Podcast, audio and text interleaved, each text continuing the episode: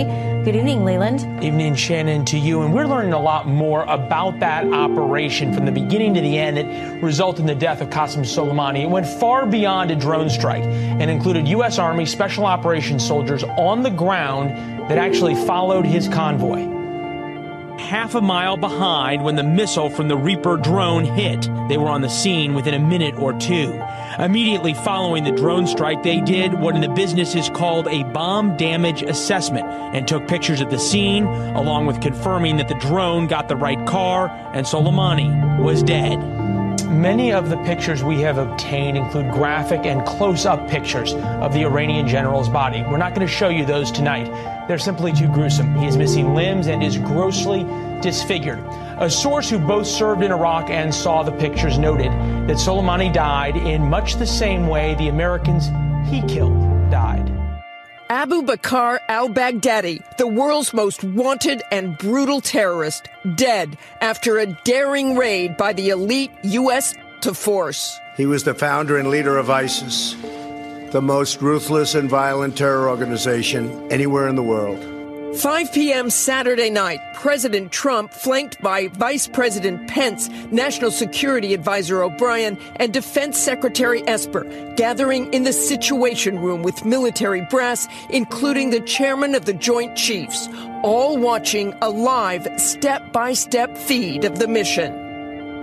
Eight Chinook helicopters took off on the secret mission from a Kurdish controlled area in Iraq, flying low and taking on gunfire before landing in northern Syria.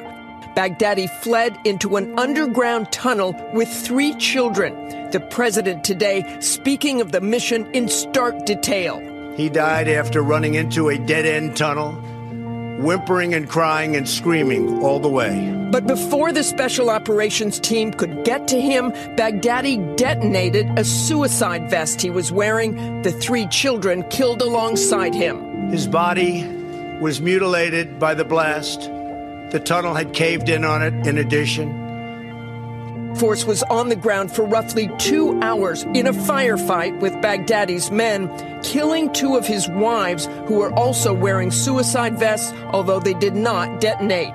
At 7:15 p.m., the call came into the situation room from those on the ground saying 100% confirmation.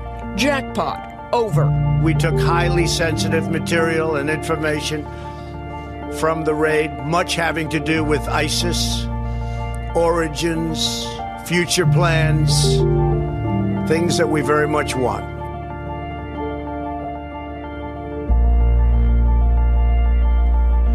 Welcome to the Global Recon Podcast. I'm your host, John Hendricks. I have a very special guest on with me for this week's podcast. It's Eric Miyares. Uh, he served in the U.S. military for 29 years. Uh, he is a veterans advocate, and he does a bunch of work, uh, you know, highlighting uh, veterans' health issues, mental health issues, and and uh, you know, sort of the tolls of working at such a high level for long periods of time. Um, Eric, it's uh, great to have you on. Uh, same here, John. Here, appreciate the opportunity to uh, come online with you. Thank you. All right, so you've done a whole bunch of things in your career. We're going to get into it. Uh, let's talk about your time before the military. Um, where are you from, and what was your home like life? Okay, so I'm uh, I'm from Hialeah. Um, it's right next to Miami, which is what everybody kind of knows. So, um, you know, parents immigrated uh, from Cuba in the mid 1971. Um, my mom came with me pregnant um, into Hialeah, and that's essentially where where I grew up and, and was raised until um, I decided to to to leave and, and join the military. Okay. Um, and in that area, I, I, know Miami specifically, but in that area, is it a, a heavy sort of Cuban uh, immigrant community? absolutely, yeah. For for Hialeah, definitely, it's kind of our um, our bridge into into the United States, uh, in particular during during that time. So it was, um, yeah, very he- uh, heavy Cuban culture. Uh, matter of fact, I grew up, you know, at home speaking Spanish and English. Um, so culturally as well, just seeing everything from the lens of of Cuba and the United States.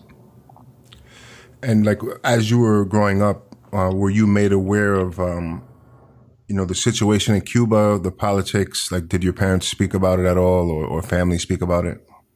You know, that's a that's a great question. They they did. Um, at the age of eight, I actually traveled um, back to Cuba mm. with my mom and my grandmother, um, and I think a friend of the family. And but prior to that, I um, I became aware of it because it was taught in school. So I I went to a um, uh, my first schools K through I think even fifth grade were a uh, joint Cuban American, you know, bilingual school. But we we learned politics and we learned, you know, what was going on um, from academically, if you would, as a young kid. You know, not that we paid too much attention, uh, but at home, um, what became evident uh, were were two things: um, the difficulty uh, to call home, to uh, to call back to Cuba and talk to family. Um, that was always almost zero. I don't ever recall ever talking to, and I think there might have been like eight aunts and uncles that that stayed back in Cuba, um, and so did my biological father. So communications was was almost zero. Um, so that became evident that there was something going on there. Uh, and the second part is, um, at least when I got there, um, and you know, some of my family members, and later on, who became sort of my father figure, um, who had done work for the government. Um, it was always very hush hush about talking about anything bad about Cuba or or what you said. And later on, I you know became to know that it's just because of all the Cuban officers and all of the issues that we had uh, that are running around, but probably still in Miami right now. So that we kind of grew up not trusting each other, if you would. Um, and I do remember the stories of, of at least uh, I think it was my grandmother telling me of of um, an uncle who got um, imprisoned um, for saying something bad about the Cuban government. So yeah, yeah, um, eh, you know, obviously it's it's something that's taught in schools when you talk about um, you know Cuba and and Castro and Che Guevara taking over. Um, you know, then you had like the Bay of Pigs, which was a disaster, um, and then a ton of Cubans left in the the '60s and '70s and so on. Yep. Um, and then obviously Miami is a.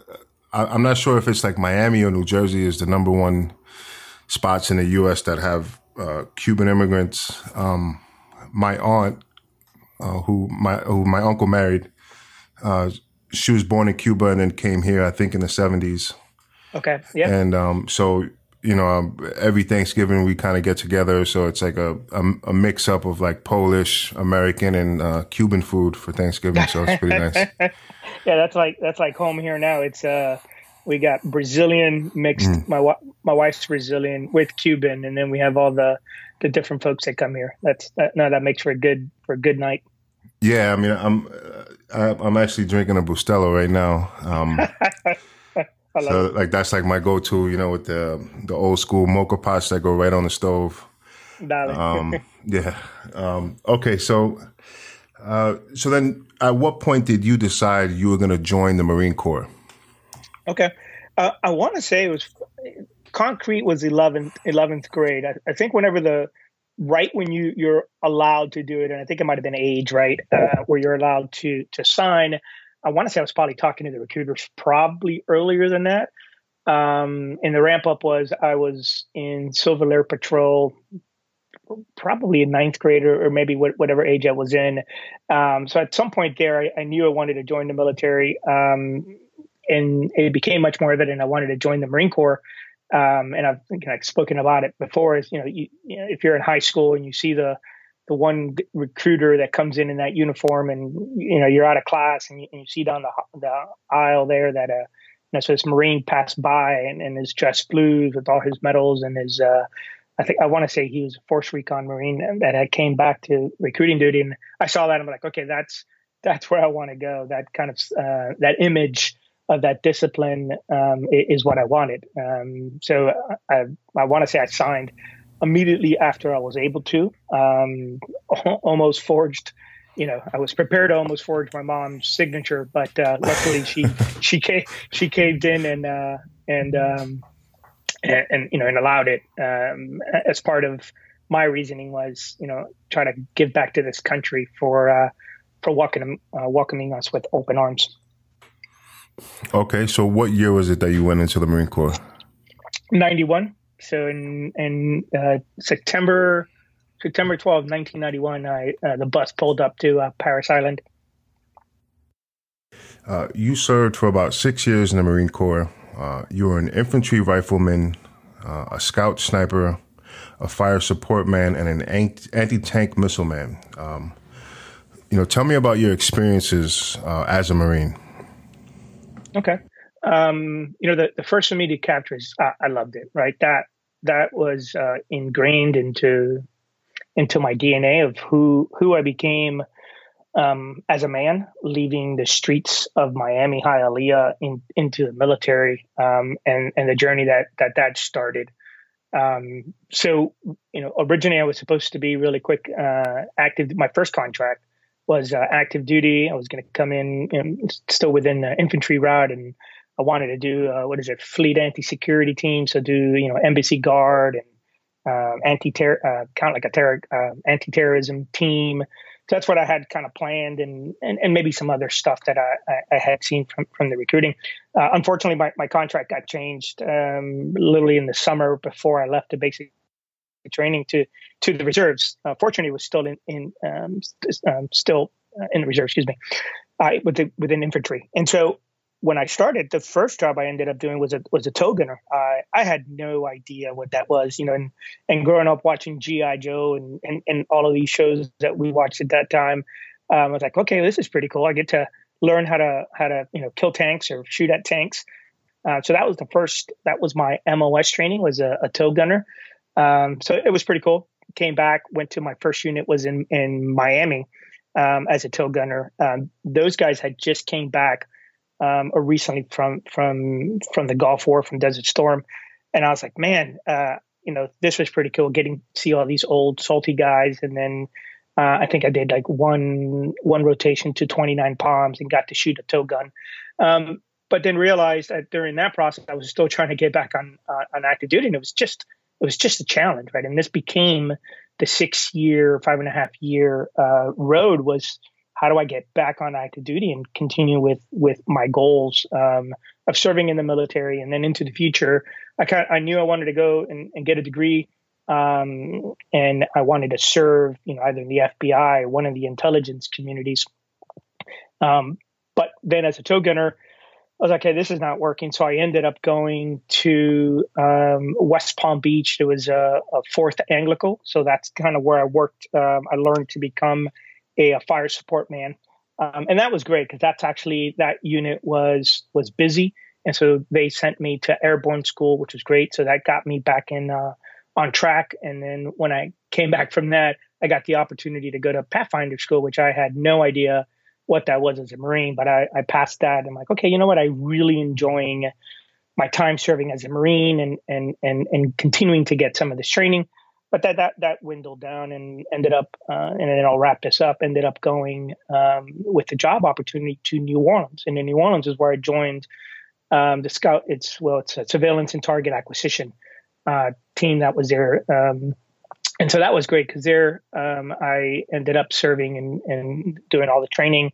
Uh, as a scout sniper. Um, now, again, this is still mid 1995s. There isn't I mean, this is you, you, have to look at it from a different perspective. So this is post uh, you know Gulf War, post Vietnam, and obviously pre uh, GWOT. So the most that I got involved in um, was doing a lot of training, which was great. Um, and then I got to do some um, Joint Task Force Six. It's a counter drug operations and per- predominantly in the the mountains of California, and I got to do about a month or two month rotations into there, and that was an eye opener. Um, so I, I, would say from all the, the jobs that I did, um, supporting the, that JTF six was probably what, um, and I know it did. It, it, helped shape me as a Marine, as then um, what I will learn, uh, things that I will learn into the future. So I'll stop right there.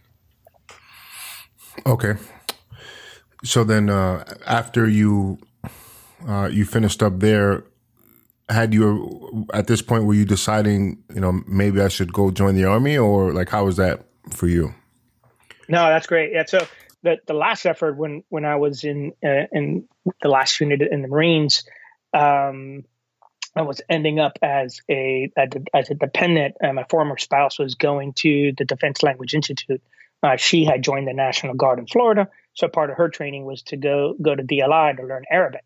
And so, you know, as a, as a spouse, um, I was going to transfer to one of the recon units that's up in Reno, Nevada. And so as soon as I got uh, to DLI, uh, if you've ever heard about it, just this, you know, it's, it's, it's at, at that point for me, and I think, I, you know, whatever age I was, um, young 20s, um, I, I, saw this school. I, I, I, learned what it was about. Um, and that's when I decided I had to make the hard decision to go, okay, yeah, that I love the Marine Corps. Marine Corps is everything for me.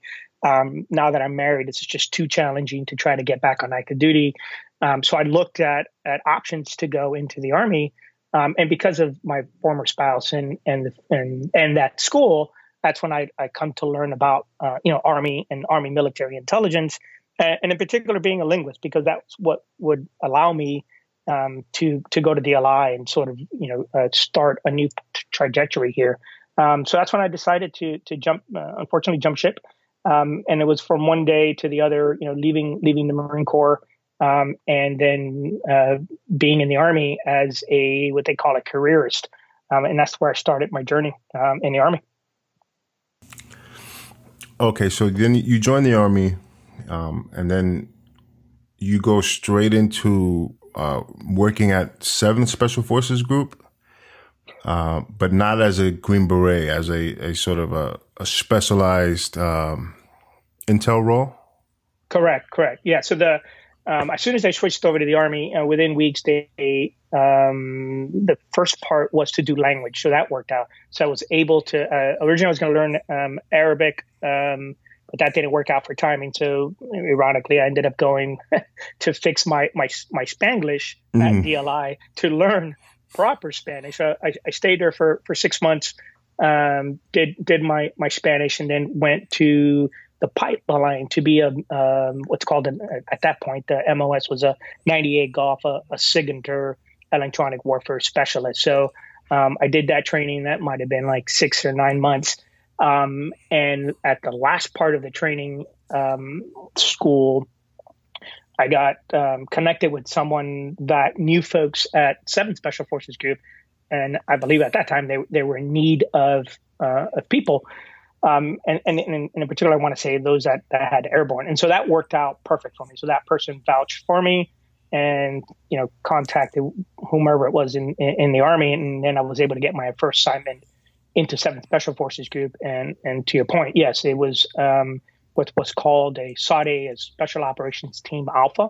It's a, it's a support element within, within the Green Berets that provide um, signals intelligence support um, to the ODA teams and um, and in some capacities to the intelligence community.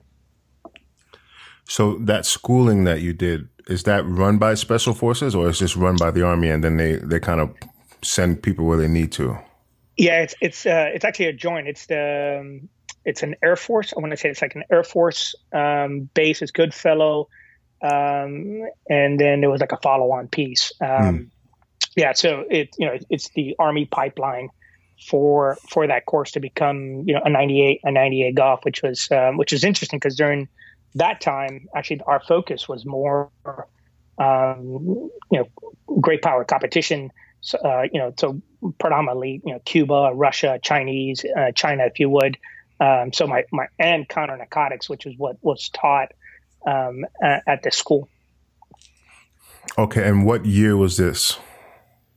That was 99. I want to say it was 19. No, no, I'm sorry. That's when I left to the unit. So 97 to 98. So I got to 7th Special Forces Group right at you know, early 98. Okay. And um and what was your experience there, you know, working with those guys and and and doing that job? You know, I, I loved it. I, I loved. I was very fortunate, um, and this is when the Seventh Special Forces Group was actually a, at, at Fort Bragg. So the the, oh, wow. military, yeah, the military intelligence uh, detachment, um, you know, had supported three different battalions, and I want to say I supported the first battalion. Um, I know they were great. They were they, they um, it, it, was it was a simpler life. Again, it wasn't GWOT, so guys weren't overly uh, burnt out except by doing exercises. Um, a lot of them were um, guys that had come from strategic um, uh, uh, posts where they had worked at NSA or, or different outposts around the world doing uh, you know uh, SIGINT and uh, work. And so I, I, got to learn a lot from the guys that were there and, and learn the craft of, of actually being you know, an intelligence professional of actually doing uh, SIGINT, and then um, and that's when I first got my first taste at uh, at working um, with with the, the SIGINT community and and the development of capabilities. The ODAs were great. Um, I got to go to Panama, um, Panama, Colombia, and Ecuador. And Ecuador is when I when we actually when I got shot um, supporting one of the foreign intel uh, foreign foreign internal uh, defense missions that we were doing with one of the ODAs. But I had no issues. It was a great uh, it was a great environment. Uh, the only thing was, you know, there, there were guys that um, that were MI guys that wanted to be Green Berets, and that that was my first exposure um, to special operations to the SF community. Um, and it, you know, it not I don't want to say it wasn't it's something that didn't interest me, but I really did enjoy the military intelligence side of it because um, that's why I came into the army for. Um, and you know, I wanted to kind of ride that wave. Uh, so when I would have gotten out, uh, to have joined the intelligence community. So yeah, it was a it was a it was a great preparation for me. Okay, so okay, so you said a few interesting things there.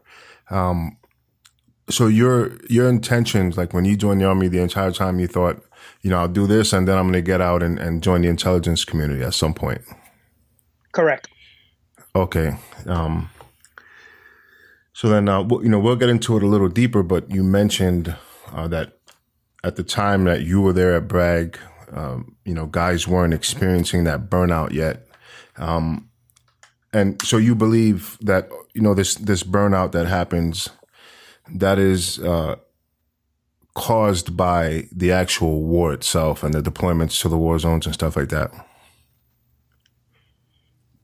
Uh, absolutely. Um, you know, and that's because I've lived it for 20, well, let's just say I, I spent 20 years in it when it started. I was already at, at the uh, at the organization where I spent 20 years at. Um, you know, so that, I think I can formulate a good understanding to say to say yes. Mm-hmm. Um, now the the you know Seventh Special Forces Group was busy uh, because that's when they were focused on counter counter narcotics, right? So counter narcotics, and I'm not sure how much counterinsurgency we did, but it was definitely counter narcotics. So those guys were busy, but it wasn't it wasn't the same. You know the the only um, and I'm glad you mentioned it. Like the only a thing that I remember that that was causing issues was we actually, as I was getting ready to leave uh, seventh group, um, there was a guy that came that came in, um, and and this guy, uh, unfortunately, to, to, to quick, um, you know, commit, died by suicide.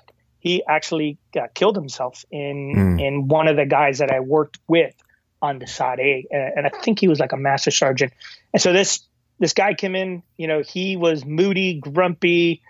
Um, you know, people would, you know, said things about him, and and and, and I was still fairly, I was like an E four or an E five, and I had no understanding of what post traumatic stress was. You know, all, all you knew is people were either being an asshole, or they were drunk, or they were having, you know, issues with their family, because that's what that's what stuck out, right? Uh, but this guy, this guy took his life, um, and he lived with one of the guys, was one of my peers that he lived with subsequently later on I find out is actually he came from the special missions unit community um, okay. and he had burnt out uh, in one form or the other um, with that line of work so it was interesting it was my sort of opening or looking through that that glass of what the of what the world um, at, at, these capacities would be so you mentioned that you got shot um, in uh, South America, I think. Uh, yep. W- was that like on a on a mission or on duty or or off duty? No, no, that was on duty. Mm. Uh, that was so. The, this one was a cool one because this one was um, so seventh group was working with um, the Ecuadorians, and so the the whole doing um, doing a FID mission, right? And it was going to be in the Putumayo uh, region, so it's kind of like the the tri border, if you would, of the region where between Colombia and Ecuador, and so the year prior to that, I had worked um, Colombia, so I knew about you know the ELN and the FARC and the the narco terrorists and and sort of all of that. So I had been exposed to that. Um, and so we had flown into Quito, and we were going to do I don't know, it was like a huge convoy of maybe I don't know twenty something vehicles between buses and and trucks that carried uh, all the equipment that that was needed for the FID mission.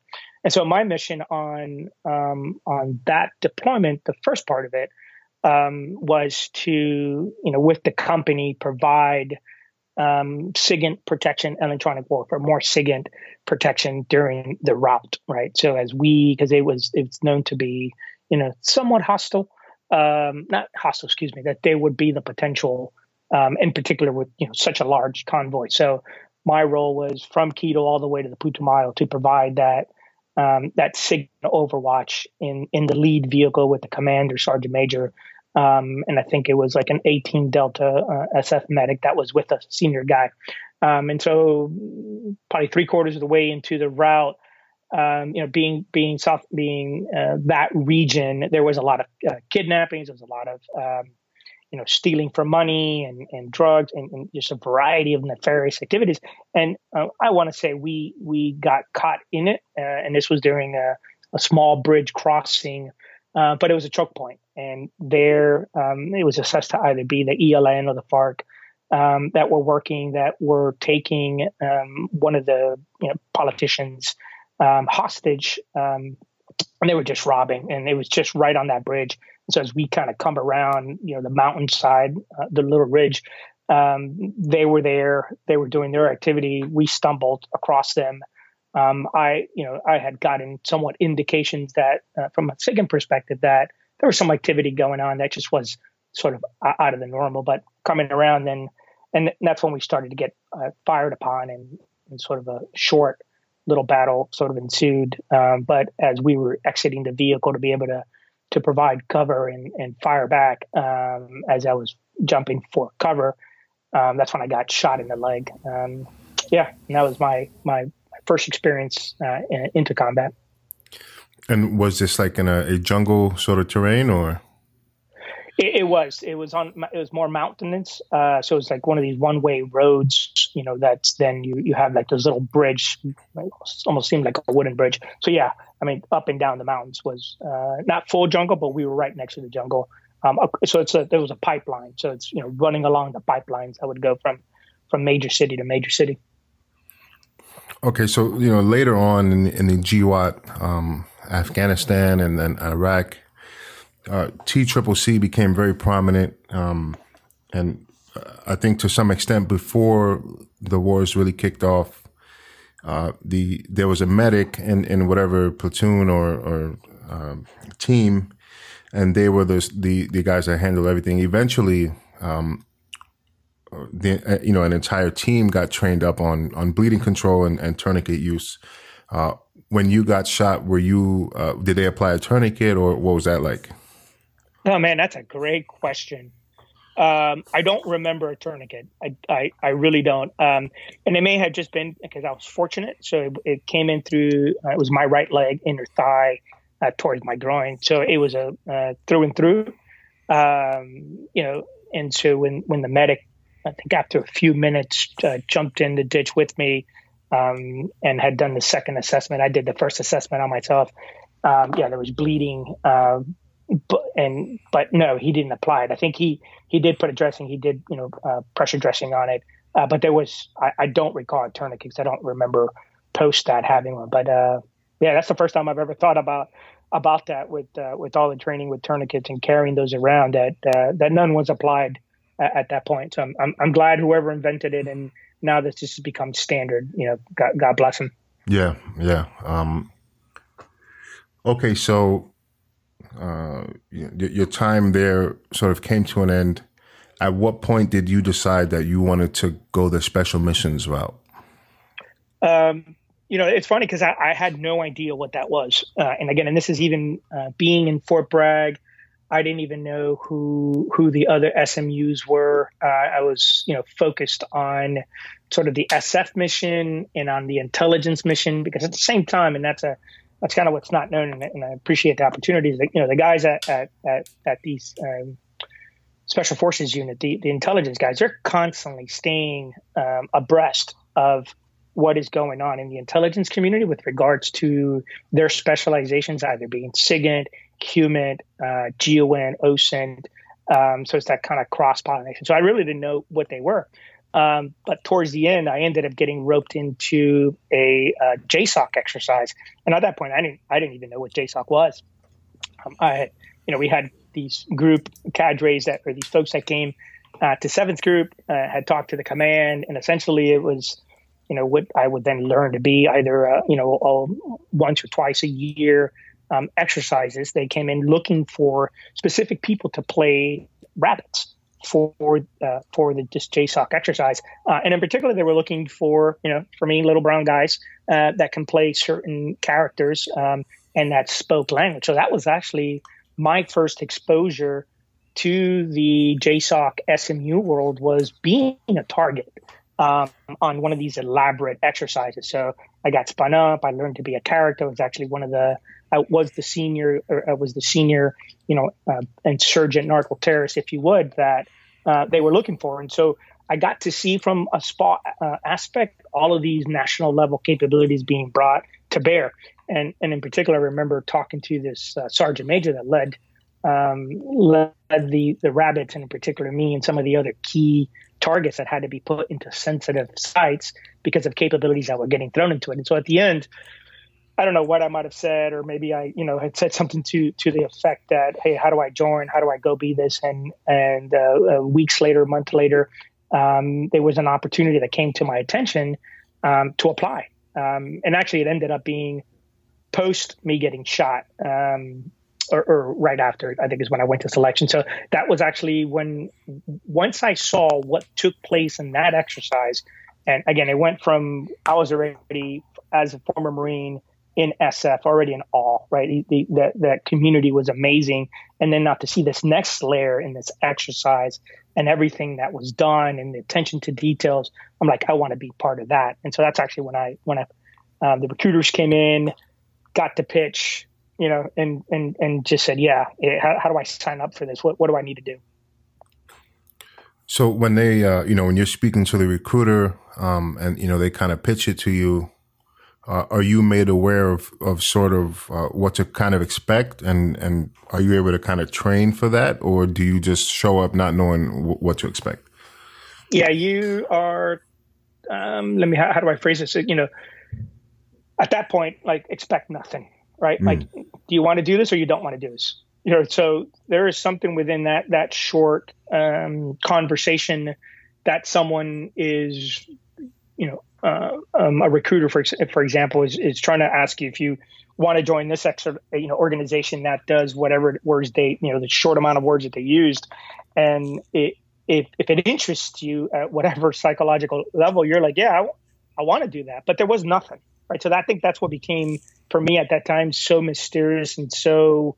Um, and again, I was at least fortunate, I can say, because I saw the inner workings of the exercise. That was some pretty neat stuff. It, it was just you know, even within you know Green Beret or the, the SF community, it was still much uh, unconventional that I wanted to do that. But yeah, they, they didn't say anything. And then the training became. Uh, I don't think I told anybody. Maybe I think maybe my it was my commander, the Seventh Special Forces Group commander, knew that I had gone and applied.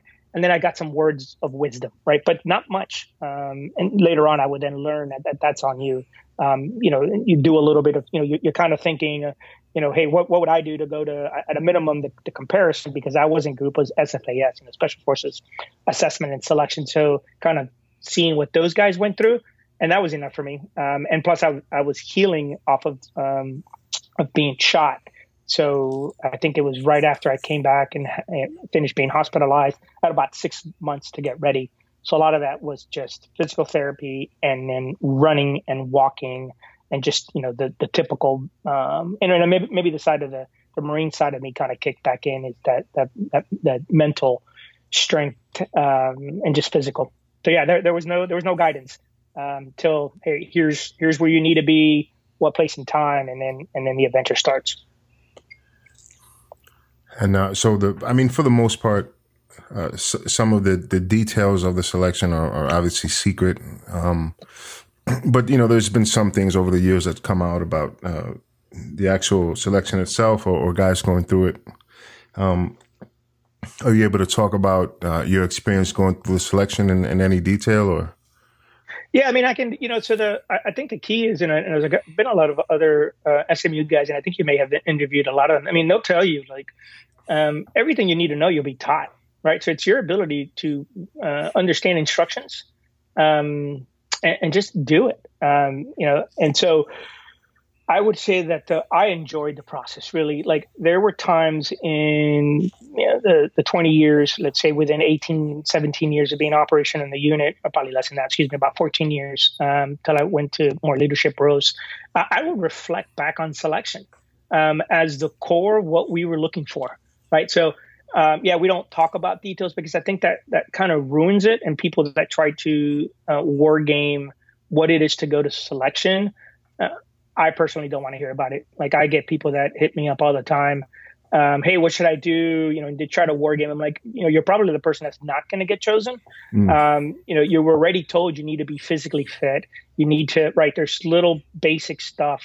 Um, and whatever the recruiting and whatever the package tells you, if they, you know, whatever they explain to you, then that's the instructions well, because that's the people we're looking for. So anyone right. that really tries to war game, um, I won't tell you that I have enough evidence, but there's you know we have seen enough people come through through various pipelines for various organizations, and they don't last very long. Somehow they they just manage to you know cross the line, get selected for whatever reason in time, and then they just don't they don't last. Um, you got to have that that kind of innocence. You know what you got what what you're going to get into, but don't try to war game it uh, because it'll come out. Um, and hopefully that, that kind of answers your question, which is it's the type of people that we look for that are looked for to do this.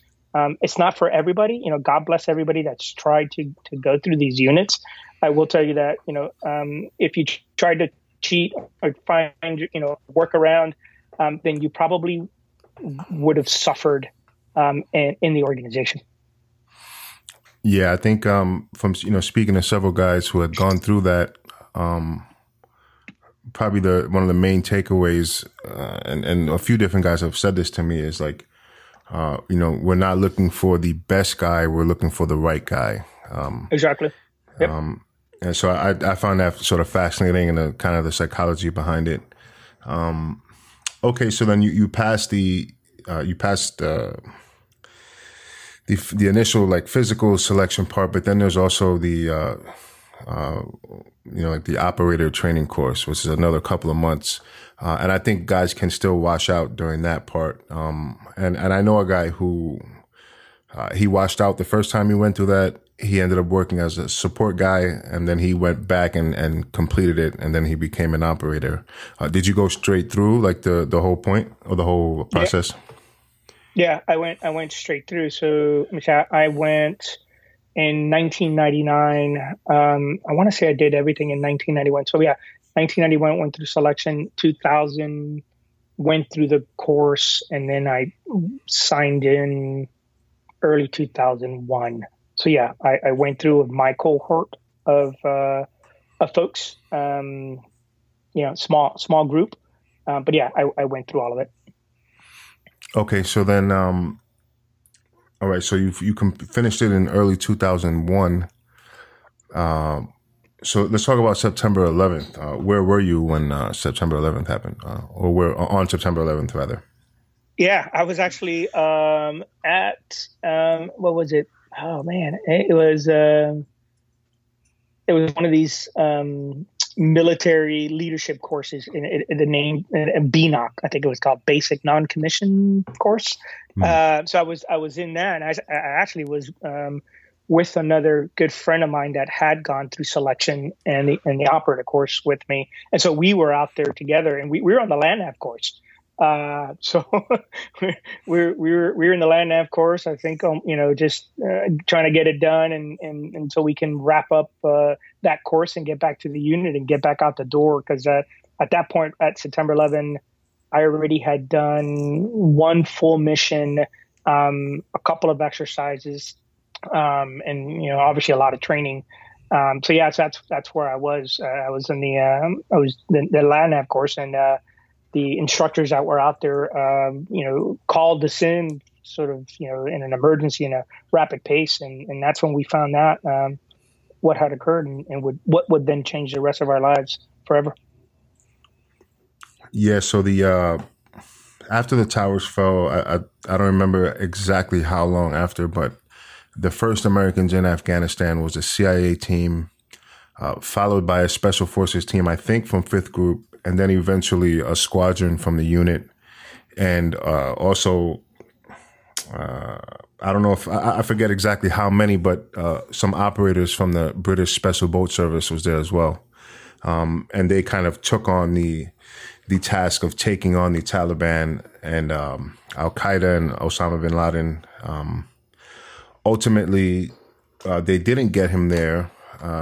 I believe they would have, uh, but there was some politics at play that uh, didn't allow them to pursue everything they wanted to pursue, and I, I think that played a big part in, in uh, Bin Laden sort of escaping that that initial battle there. Um, so, like, what, what was the feeling, you know, at the unit? Were were people sort of, uh, you know, excited to to go deploy? Like, what were the feelings there? You know, um, that's a really good question. Um, and so, when it first happened, obviously, I wasn't back at at, at our headquarters or our um, individual uh, buildings and sub sub organizations where I worked at, right, which is different than some of the people that you mentioned.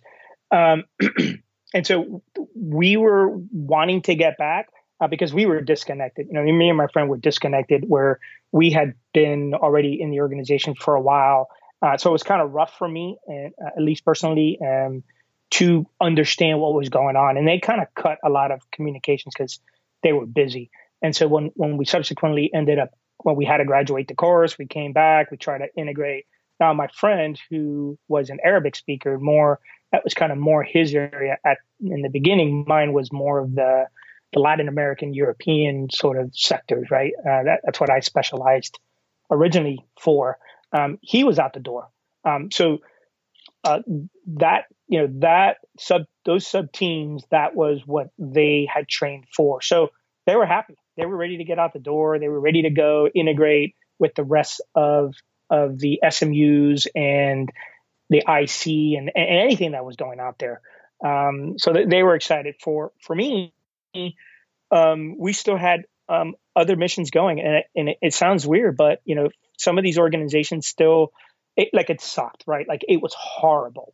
Um, but at least for me, I knew that there were guys and teams that that was their priority, and they would go first. Um, I would then, me as an individual, and some other folks from the same teams that I came from would subsequently then get rolled into the greater uh, sort of GWOT, um, right? Especially when you're talking about like Afghanistan, right? Like I had, there was nothing for me in Afghanistan during that time uh, till I got sucked into it, and then it became my life. Um, but hopefully that answers your question. Yeah, I mean, we we wanted to get in the fight, but the reality is we had, you know, at that day that that happened, there were still other, you know, work at significant at, at, at the national security level um, that we were working on. So.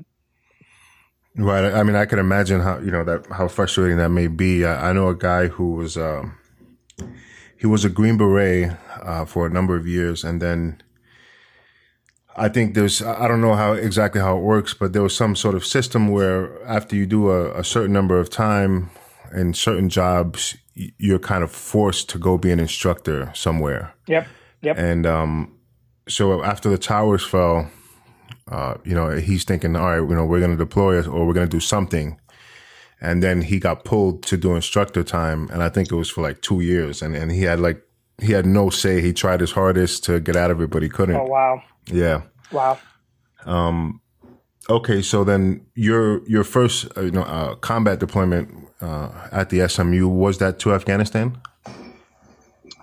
E, yes, it was uh, to to to combat. So I went in. Let's see if I get my my my my dates right. Um, and so the first thing I ended up doing was as a, a part of a team, um, because at that point we didn't, you know, for the greater, um, you know, use of SOC, United States Special Operations Command infrastructure, and in and in within then the SMUs, if you would, we didn't have have a lot of infrastructures out in the Middle East, right? Like um, liaisons and you know buildings and structure that then later on you know you would hear about the stories of you know JSOC and the rest of the organizations taking buildings and compounds. A lot of that didn't exist. So my first role um, I think I had then gone and done a second mission um, more within my specialty, and then I got pulled in with some some senior guy, really senior guys, um, to become late liaison officers, um, and um, in the Middle East. So I was in like Qatar, Bahrain, a couple of other little uh, countries, and in and out of Afghanistan. Um, so that was my first exposure, which was really cool because I got to to learn really quick at, at a senior level, and I think I might have been just still an an E5 uh, at, at, that point, uh, just a young guy uh, with only two trips underneath my belt. Uh, but I was able to go and, and see how we how we how we integrated into you know bigger special operations into the intelligence community, you know, and in some of these countries. So um, you know, for me, that first that first trip, which was probably about four months, was just running around all of these countries, doing a variety, you know, countries, going into embassies, going into compounds, going into, uh, you know, helping transport prisoners, just all of that craziness that was going on. You know, um, I was just bouncing back and forth as an as a mental note. So that was my first experience with that, and then um, I did I did go out to you know several outposts and you know, um, and all the craziness. You know, these are little outposts that, that they were nothing. Um, you know, and so helping those guys out for short times and coming back. But what would then become my my first full rotation, I think that was in maybe months months after that when I came back and then I was sent back out the door. Um, I did I did two trips, and I think you had pre kind of set some of the questions for that.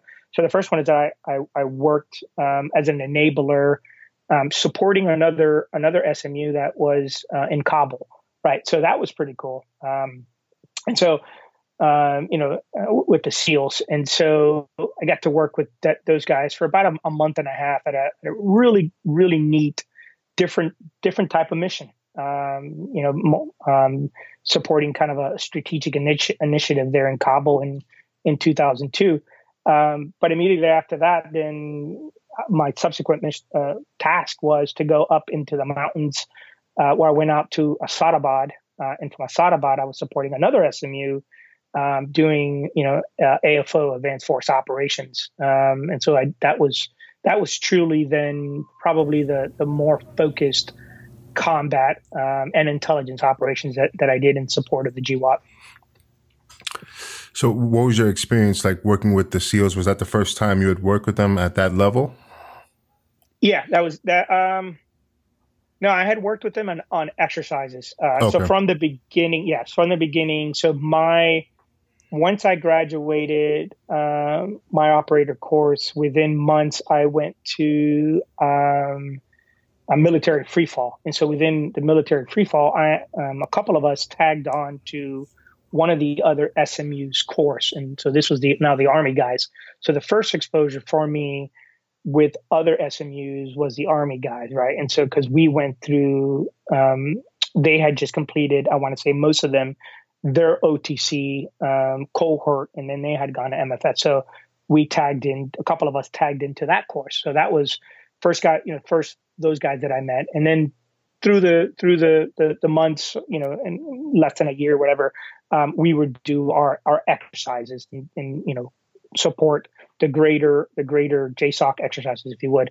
Uh, but for the SEALs, um, I had done liaise work for um, sort of a capability that you're on call, uh, just to keep it simple. So I had liaised already with them, um, you know, just team team introductions, you know, um, for for months that we would be on call. But yeah, the the first integration, full time working, uh, w- was in Kabul um, with, with those guys, which they were just you know, absolute uh, uh, amazing professionals, um, which then, you know, just really quick would uh, would forever be, you know, people. And again, and this is the early 2002s, and many of those guys in that generation, I would say, I, I don't know if we we just weren't very smart, but we ended up a lot of those guys ended up staying for 15, 20 years. So mm-hmm. we would see each other throughout the course of of, of time um, in the various you know countries and operations.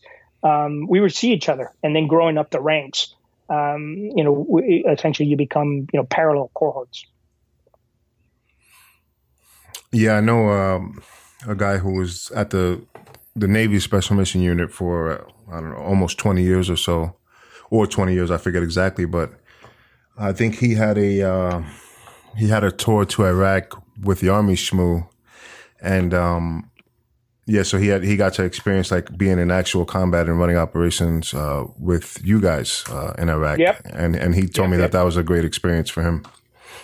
Yeah, no, that's great. Yeah, we've. I mean, and, and it's funny because there's so much to be said about you know, and hopefully there are there are listeners that are young, you know, um, I don't know, military guys. Um, of the importance of creating those relationships, right? We will forge some relationships in the shittiest parts of the world um, that would then benefit um, you know our country if you would and, and even some of them have been uh, five eye partners so where we have you know worked with other uh, special operations forces from other countries.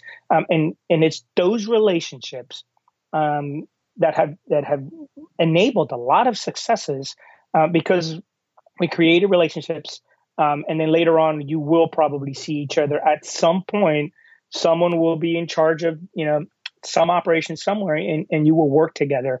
Um, and then it's important because you know these organizations are they're all separate little communities right and they're their own little world and, and through time um, you know there, there are differences and priorities and, and who does what mission but it's the people that have met that get to fix what appears to be you know relationships going awry from from from institutions, if that makes sense.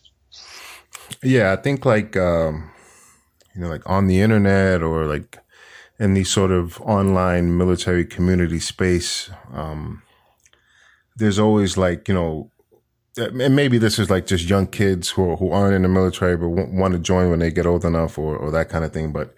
It's you know it's like who's better you know the SEALs or the or the Army Shmoo like and um and then there's like a lot of these kind of comparison videos and, and things like that. But from the the guys that I've actually talked to, who have worked with you know SEALs who've worked with you guys or or Army guys who've worked with the SEALs, it's always like a very positive. Uh, uh, they have nothing but positive things to say about either unit or, or their experiences there, um, which I think is interesting. And, and then, of course, to your point, it's important for the the overall national security of the country.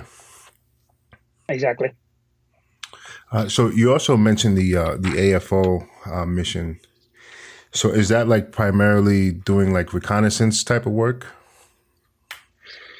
Yeah, that was that was reconnaissance. That you know that was um, probably a better uh, summarize. It was like a lot of stuff that wasn't you know the hard kinetic direct action mission, right? So that was where to, to your point, right? Like guys talking about like low vis operations or cross border or just stuff that was uh, sort of um, a little bit more unconventional. A lot of uh, liaising and working with the intelligence community, right? With with the the other agencies that were operating and doing their stuff um, in Afghanistan or or or into Pakistan. Um, primarily, at least in, in, in, the beginning. So that AFO work for me was actually really fun because that kind of went back um, more to a charter, uh, more to you know an, an, essential design and training, at least for me that I was familiar with. So that was really fun because that was a lot of out of the box thinking. It wasn't just you know um, you know, and, and, it's funny that you say that or uh, you you mentioned that because um, you know later on the the the, the guys and you know freaking amazing and I don't know how they did it that long. You know the the that they were just constantly doing direct action like I, have never been in that role. I've supported it, uh, but that's a lot of hard work, right? Like that can. I, I've only seen it take tolls on people. Again, back to the point of folks that you met in the beginning, right? The guys that I met and the teams that I met in early 2000, and then by the time I see these guys again in 2005, 2010, they're burnt out. A lot of them mm-hmm. quit. Unfortunately, a lot of them, a lot of them died. Um, you know, heroically in, in combat um, and then sadly, unfortunately, um, a lot of them that then left uh, died by suicide because of the, of those tolls in combat. But you know, AFO um, had a little bit more flexibility, a lot of creativity. A lot of creativity came from those AF. I mean, a lot of the capabilities that today are being used uh, by special operations, by conventional units, were developed in in in, in sort of this time uh, because we were able to you know, um, do activities that then we realized, crap, I don't have, I don't have this this piece of kit. And so they they would design it, or guys would would mm-hmm. the creativity would would make it forward, right? They were just you know, doing MacGyver. There was a lot of MacGyvering going on, yeah. Um, and then a lot of, you know, a lot of TTPs were, you know, uh, tactics training or whatever it is, TTPs. I'm sorry, uh, were developed during that time because guys were just doing it. Right? They had skills, they had foundations, um, but that's where a lot of it came out of. But yeah, I, I love the AFO work, um, at least in in that combat scenario. Worse, it would be a little bit different doing than you know sensitive work outside of a of a combat zone. That's completely different because that's a different type of trade craft. Right right. That's kind of more like cloak and dagger type stuff. Um exactly. okay so then so you do the the afo stuff uh in afghanistan. Did you then have experiences working in iraq as well i did yeah i ended up going to iraq i remember seeing the the I, I was sitting with uh, I was actually deployed um, with a small I don't know three four man not even that I think it was a yeah three man team. Um, we were working a strategic level um, intelligence mission um, when when Iraq started, uh, and mm. we were watching it on TV, right? And so we knew, you know, through through communications that uh, some of our teammates were were preparing to go um, in, into Iraq, the first wave of Iraq, right? Uh, but we were, um, I was somewhere else doing another mission, um, to, which ended up being pretty hairy um, coming out of it. But yeah, um, I, I, did ended up going going into Iraq. I think shortly after I, I came back. So at some point, uh, you know, maybe it was in the, I don't know, two two or three years or so after the initial invasion. Uh, it although there were SEAL teams that were in Iraq from the Special Missions Unit and um, uh, Army Special Missions teams in Afghanistan, I think it was primarily the Army was uh, consolidated in Iraq and the Navy was uh, in Afghanistan at at some point. Um, did yep. you did you have like a bunch of trips to Iraq after that kind of thing, or were you just working uh, where you were needed? Um, so I was working where I needed. So the, I mean, you know, and obviously you know from, from, the type of channel you have, there's the, you know, the tactical, operational, and strategic. So for me personally, because there's a lot of, you know, at least um, where I come from, uh, the organization I come from, there's smaller teams, individual, right, um, versus um, other SMUs that work in in, in, in bigger numbers or, or, bigger company type elements. Uh, so I would go back and forth between the tactical, operational, and strategic.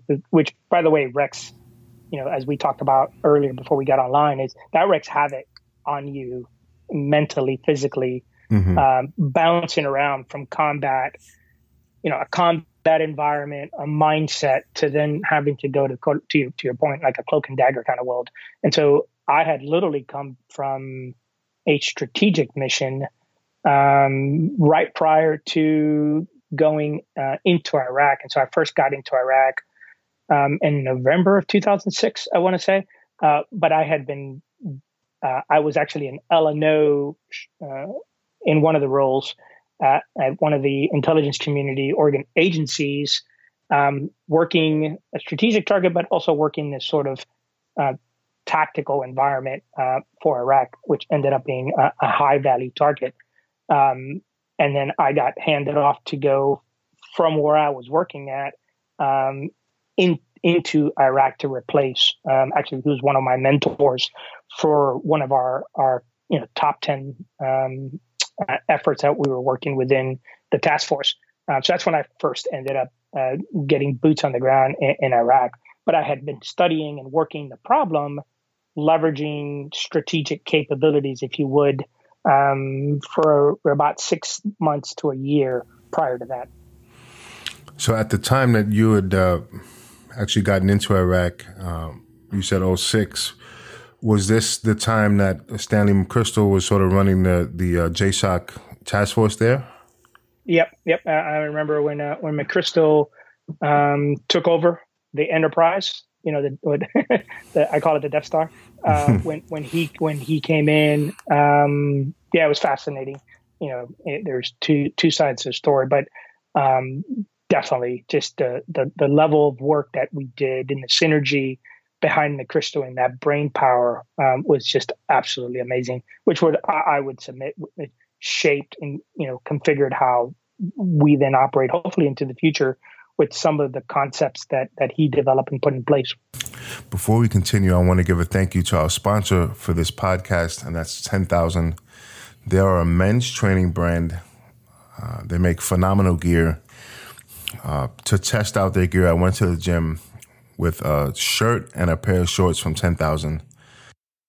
I went on my toughest day, which is legs. Uh, I hit it for about 45 minutes of weightlifting and then 20 minutes or so on the Stairmaster. And I sweat a lot uh, on this leg day. And normally I'm wearing a regular shirt and I'm drenched. And uh, once I'm done my workout, I have to change shirts before I leave the gym. But uh, this shirt from 10,000, it handles the sweat really well. I'm not sure what they do to it. Uh, you know, maybe they sprinkle a little magic on it, but it's really phenomenal. Uh, I recommend it for anyone who's active. And uh, 10,000 works with top strength and endurance athletes to co-design, test, and develop their gear, so you know it's heavily vetted before it shows up at your door. Kit up now and get 15% off your purchase. Go to 10,000.cc and enter code Global Recon. That's T E N T H O U S A N D dot CC and enter the code Global Recon to get 15% off. They offer free shipping, free returns, and a lifetime guarantee. Now get off your ass and get the highest quality, best fitting, most comfortable training shorts you've ever worn from 10,000. Yeah, um, you know, there's a ton of stories out there sort of detailing uh, that period of time, um, you know, books or podcasts or whatever. Um, and it, it, seemed like a, uh, especially in that, that time, like 06 to 07, 08. Um, yep. Highly kinetic. Um, a lot of bad guys were taken off the battlefield. Uh, a, a, bunch of operators were killed or, or very badly wounded. Um, and then also during that period of time, uh, there was a, a bunch of sort of hostage situations that would arise where, um, you know, some sort of Westerners, uh, whether they be doctors or aid workers or, or something, uh, were being kidnapped uh, and either held for ransom or, you know, sort of executed on uh, on video uh, as as a sort of propaganda tool for Al Qaeda. Um, so, can you talk about uh, your experience working hostage rescue missions? Yeah, um, yeah. That you know that it, it's it, so to kind of capture something that you said. So that that period was well. I would almost submit that right after maybe 2002 to I don't know maybe um, 10, 11, it was a nonstop bullet train right? Like just non-stop. I don't, you know, there's probably a lot of listeners that were involved in it. Uh, you know, it wasn't just chasing, um, you know, terrorists around the world. Like everybody would think, hey, we're going to just go kill terrorists all the time. No, there was there was so many other things that um, on the battlefield that were going on at the same time. You know, from um, you know your standard your standard terrorist uh, to uh, state-sponsored terrorism, to you know, uh, and national intelligence efforts that were going on, to um, unfortunately to hostages. Um, and hostages are, are it's nasty work.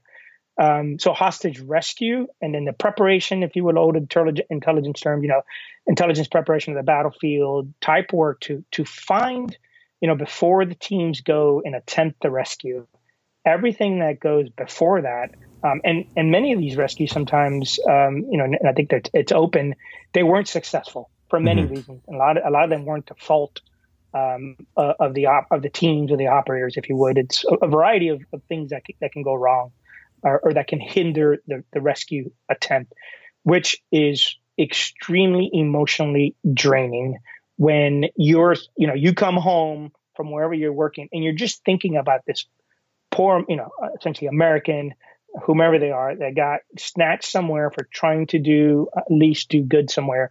And, and you're worried about that. You're constantly thinking, how do you find this person, what this person is going through? Because it's different than going, man, I really hate this, you know, this you know HVT number five, and I really want to help get this person off the map. Versus you know the name, the family, you know what emotionally is connected to a hostage, and so to kind of something you said, there were hostage um, rescue attempts almost globally. It wasn't just those that were associated with with uh, with GWOT. Mm-hmm. There there was a couple of other that were sprinkled um, in other areas of operations that the you know the, the, the greater community had been working on. And so I had been fortunate to work a couple of them from a variety of, of um, tactical all the way to strategic capability. But it was really draining. Um, you know, was able to come back from a, a combat mission, come back home stateside, you know, reintegrate as part of my daily job into, you know, the in, intelligence community, and then work or or within even the the, the, the JSOC enterprise, and rework that problem, and then fly out to X country, you know, um, in the attempts to work with whatever nation to to to um, enable finding these hostages, and then it fails, right? Or or you're not able to do it because of whatever you know the jungles or or the mountain ranges or they're being transported or or whatever information. Um, and i'll tell you that you know watching and then from a variety of of intelligence. So it's you know leveraging signals intelligence human intelligence um, a variety of those. You know the hard one is is is watching the videos um, list, you know, or um, uh, uh, seeing the transcripts of of the conversations about someone that you hope that you you know you're wishing doesn't lose hope, and that they know that their country hasn't given up on them. Um, mm-hmm. Yeah, that's the, the hostage rescue. At least for me, working the backside, and as many of other you know professionals that have done it, um, it, it it's you know it, it's one that will, will give you nightmares. Yeah, and I think even sort of uh, what sort of gave birth to the the army SMU was uh, in the 70s there was a ton of uh, hostage situations that occurred. Uh, a lot of it was on airlines. And um, the us didn't really have a capability to address that. Um, and then the founder of the unit had spent time with the british sas and then when he came back, he, he worked for several years to stand up the unit and, and sort of build that capability to rescue hostages. Um, and and then you know I, I, like that you mentioned that there were uh, hostage rescue scenarios that were happening outside of the war zones as well. Um, there were several in Africa in the last I don't know 15, 20 years or so. Um, and uh, so like when you when we're talking about like let's say uh, something goes wrong and and uh, the hostages don't get freed or, or maybe they get killed in the attempt, is it like simply like you know the person is in this house, the assault team gets there, and the uh, hostage takers just kill them before the assaulters can get in, kind of thing? Um, you know that that that's a little bit of a different situation. I think more so is is timing. It is fidelity in the certainty um, that there's a hostage somewhere, right? Because there's risk, right? So you, you know, some commander, someone, some politician has to um, give the go, assume the risk, and, and then you know the, the, the men and women that go then attempt to to rescue them um, they're going to give it their all, right? Um, they're, they're going to, I don't want to say trust, they're going to trust that once the green light goes, they're, they're going to go and, and, and attempt to, to get those hostages. But there's you know, and so the one risk to hostage take, uh, rescue is that then the hostage takers get an indication that there's a rescue attempt, right? Mm. And then the worst case scenario, depending what you know, and I'm not a, a an expert in hostage rescue, but within the intelligence side of the house, it is that it's it's some indicator that they're aware of that could trigger that they get killed. Right? That's the worst case scenario. Is mm-hmm. we something gets screwed up either you know we send a source or they see a bug or they hear a UAV or you know or they they think they see a shadow and then now it triggers an event right and and sometimes just getting to a block a city you know just is very difficult, as we even saw with you know with the Bin Laden, how long that took. um, and so there's a lot of um, things that got to be measured. And so, you know, the the the killing them on on the objective type thing, not familiar. It the the hard part was the chess game. You do something or time. It's all about time, right? They're gonna they're gonna move. We couldn't get intelligence fast enough. We couldn't confirm. We couldn't get the forces ready. And and and unfortunately, there's a lot of frustration behind that, um, especially in terrain that is very difficult to get to. Right? The the let's just say the hostage taker, the enemy knows that terrain much better than we do. There are many of these that I've worked that we had to build technology. And I'll tell you what, I, I never wanted to later on in time, I like I'm like, man, I hope I don't get taken hostage or get compromised somewhere where I think that we don't have the capability to find me. Right. Because mm. it takes time to sometimes and I have seen the development and the improvement of capability. Now, the fortunate thing in special, at least in special operations and in certain intelligence agencies, they're going to give it everything that they can. You know, guys are going to be MacGyvers and creativity to build the capabilities or the way to do it, to find that, to find those and, and, and um, enable the rescue of those people. But yeah, it, it's you're playing against time, and you know Murphy's law, the 101 things that can go wrong, and it's especially some of the ones that. Um, you know the rescues of the guys um, down in South America. That took a long time, and it wasn't because you know the U.S. didn't want to get them. There was just so much involved. There's also politics. There's also that country. There's you know there's a, a variety of things. So ho- hopefully that answers. Yeah, definitely. Um, okay, so can you talk about like what SIGINT and HUMINT is and uh, the importance that that plays in getting an assault force on the right target or getting a team to say like snatch a, a wanted terrorist, uh, you know, off the streets in country X? Yeah, so very simple. You know, HUMINT is human intelligence is derived from human sources, right? We essentially um, find ways to get uh, um, humans uh, close to a target or close to an objective to um, to give us the information or, or, that we can use them in a way um, to the betterment of of our operations. And then SIGINT, signals intelligence is you know essentially produced by the intersection and exploitations of signals. Today, that's you know a variety of things. Before it used to be simple, you know, uh, cellular phones, um, radios. Now it is all the way down to computers, Internet of Things, cars, whatever. Um, so it is leveraging those ints um, in in support of these operations, right? Um, and sometimes they they'll they'll complement each other. In particular, SIGINT and HUMINT. You know, there's a lot of times where um, uh, a source or a HUMINT can be used to to enable SIGINT, um, and SIGINT can then be used because you, you're you're you're um, you're gaining access to essentially trusted uh, communications um, that then can be used for HUMINT, right? Like that's, um, and then HUMINT is obviously one of the oldest forms of, of intelligence. Um, but what was the, the second part to that? I'm sorry. So then, uh, you know, what is the sort of role that that plays in, or importance rather, in like getting an assault force on a target or like, you know, maybe not in a combat zone, but like getting a team to you know, maybe like snatch a guy off the streets who they've been looking for or something like that.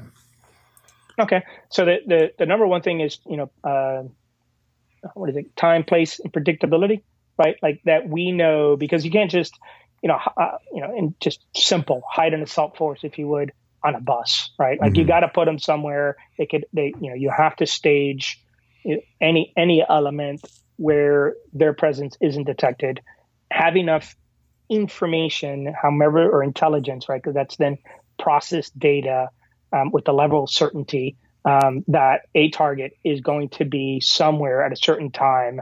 Um, and and then some of these that you're also going to be able to get indications and warning that if, for example, an assault force or whatever element is going to uh, attempt an activity, that you're monitoring that real time. You know, and there's been a lot of cases where uh, both of these ints have you know, almost at the last minute have recalled back an element that was about to get into danger because mm. it is not only, you know, weeks and months prior to developing a target, it is within seconds and after. So there are many, you know, the intelligence doesn't, that process, that intelligence process doesn't stop when you know, as you kind of mentioned earlier, you know, the the young people that are looking, you know, Call of Duty and and and on some of these social medias talking about these elements, and they, you know, they took down a bad guy.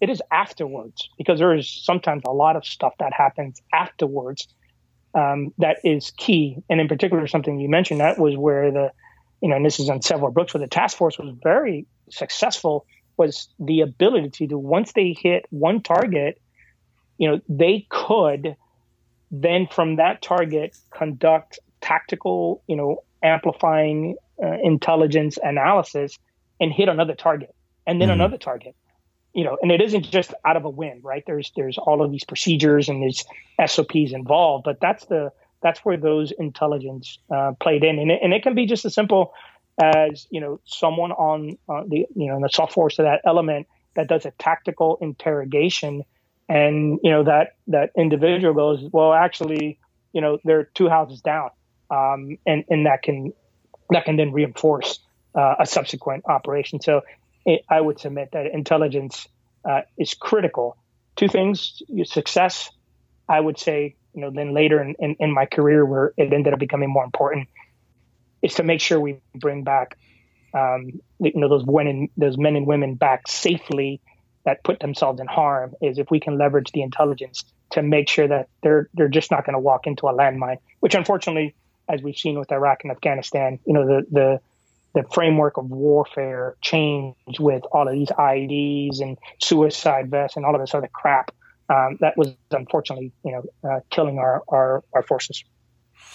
Yeah, I'd um, I'd done a, a, a, few podcasts with a guy who was a uh, he was at the Army Shmoo and uh, the majority of his time there, he was like an assaulter. Uh, I think he became a sniper at some point. Um, and then we were just speaking about uh, Iraq in particular and um, he was talking about times where they were on targets where you know three or four suicide bombers were running at them from the house and uh, and you know they're yeah. having to shoot these guys before they're able to clack off and some of them the bomb the, you know they do go off and um and this is kind of you know deeper details but uh, and maybe it's not something that you would think about as a sort of casual observer of, of uh, you know reading the news or, or learning about this stuff but like the you know these guys are exploding and um you know their body parts are going everywhere and like guys are getting hit with like teeth or getting stuck in their arms and and all kind of sort of nasty nasty things that go with that. Um okay so uh, JSOC itself uh, was born out of the failure of Operation Eagle Claw um which was an effort to free uh, American hostages at an American embassy in Iran. Uh, and, uh, you know, that's a whole big discussion in itself. You know, there was a revolution, um, and then the Ayatollahs took over, uh, and they were very anti American. And uh, as a result, the folks at the embassy ended up uh, being held hostage, I think, for like over 300 days. Um, so this was probably just after the unit was stood up, um, and they had to, they set up this whole operation to, to go into Iran and, and rescue these hostages. Um, there was a crash, an aircraft crashed in the desert, uh, killed a few operators and, and pilots, and it was a huge failure. Um, but one of the issues that were identified from the failure was the uh, the interoperability of the different services and agencies uh, wasn't so great.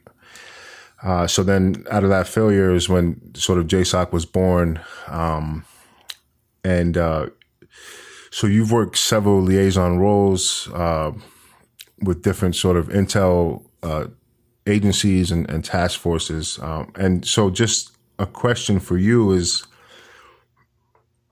Uh, you know, obviously, a, a ton of what you, you have done is secret, but essentially were you just being there to be able to to integrate uh, the the intel side and the assault side, sort of? Um, yeah.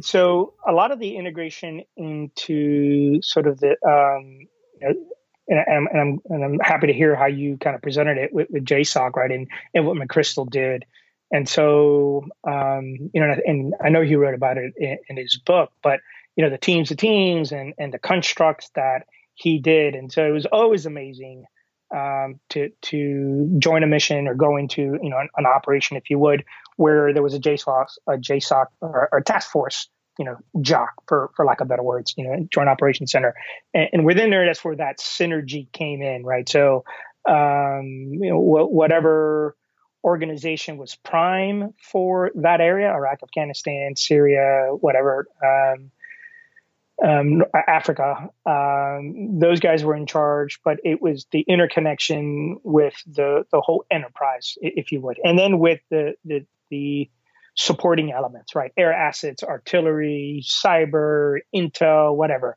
And so you see that all in, in one job, which is absolutely amazing um, to see that come together because you're you're living in some of these compounds, if you would, for for months and you're essentially, you know, um, in, in, these JOCs. Now, for me, I was fortunate to be able to go into these JOCs um, because of the level of taskings that we get. So we integrated in them most of the time.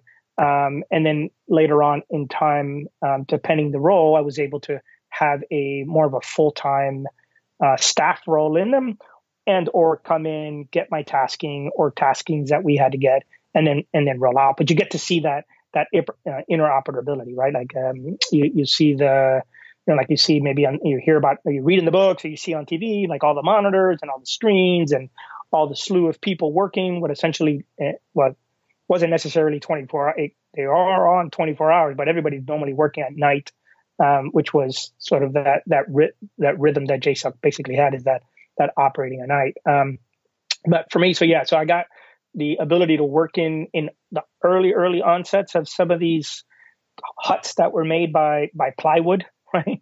Uh, you know the Seabees would create these amazing things. They would bring uh, these amazing these structures. Uh, or we would take over they would take over a building and then we would just make like a little headquarters in there. Um, all the way to then embed and embedding as an an lno in various capacities in in some of the commands, right? So either I did uh, at one point the JSOC LNO to SOCCENT, so that was um, really good uh, for me personally, career wise, to be able to take on that role and work there. Um, but a lot of the delays on you know back to what we mentioned earlier is the the people in the relationship that you create early on. A lot of the successes, I would say, and submit that some of these um, you know um, structures are successful on is a people that then know how to work with each other. Uh, hopefully that, that kind of answers that um, and, and how it supports sort of developing the intelligence picture. And then, yes, ultimately, you know, leading an assault force. But um, I would also say that a lot of it, success wasn't only uh, leading an assault force uh, onto a target. There are other, there are plenty of other uh, um, instances of success versus an assault force physically there and or, you know, a kinetic strike uh, from somewhere, right, magically, um, to other events that trigger and go sort of upstream uh, uh, to go from maybe a tactical to a strategic level um, end state. So the the LNO is that uh, a liaison essentially? Yeah, it's like a liaison officer. You can be a liaison officer from from a, a specific unit within whatever, right? So the SOF community or the IC community um, that gets put into a JOC somewhere, an embassy, um, somewhere, you know, tactical, or as an individual that's on a rotation, um, that then you will be embedded or working in and out of these these JOCs that, that we are talking about. Okay.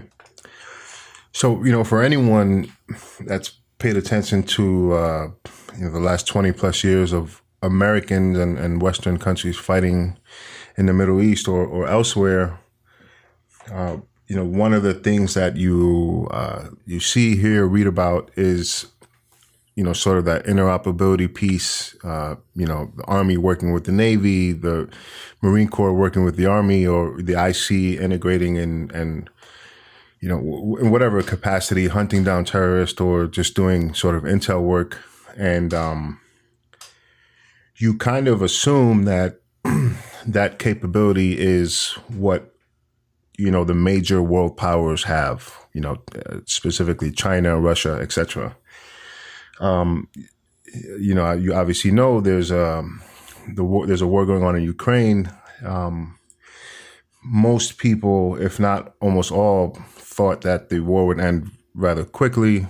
Uh, it's been going on for about a year now, and um, I, I think you know people sort of put Russia as a number two military in the world behind the United States in terms of size and, and budget and, and things like that. Uh, but I think some of the failures that Russia had on the battlefield uh, early on or in, in, recent months, where they lost a, a, ton of territory in like sort of a a quick, uh, you know, quick run, is their uh, their failures to work for different units to work together for the. Um, you know all the things that aren't like so sexy, right? Like you know the the ability to organize and and uh, implement strategy. I, I, think, especially for me, like someone just kind of on the outside looking in and, and doing all these podcasts and talking to different guys, I just assumed that the Russians were the second best in the world at that. And then you kind of see some of their mis- mistakes or failures on the battlefield in Ukraine, and it's like, whoa, like, man, like America is really good at this stuff. If if Russia's struggling with with some of these things, that would would um, maybe not be easy for an American force, but it's something that uh, is done well on the American side. Yeah, and I would say that. Oops, sorry, and I would just say, yeah, that that's a that's a great point because you know I hadn't been involved because already. I mean, I think I've been I've been out about two years, and you know, within the four years before I retired in October 2020, a lot of it was focusing on um, you know, capability development, uh, science and technology mm. to support uh, future operations, and in particular, you know, um, the machine, the industry machine of creating capabilities for um, for the global war on terrorism. You know, wasn't isn't probably necessarily what we're going to need for great power competition. There's a there's a big there's a big change, right? And in particular, um, you know, leveraging now, you know, cyber operations, um, and and some of these other things that are, are coming into this multi-domain, you know, uh, world. Uh, but I think to your to your point, you know, what's going on in Ukraine and and what has been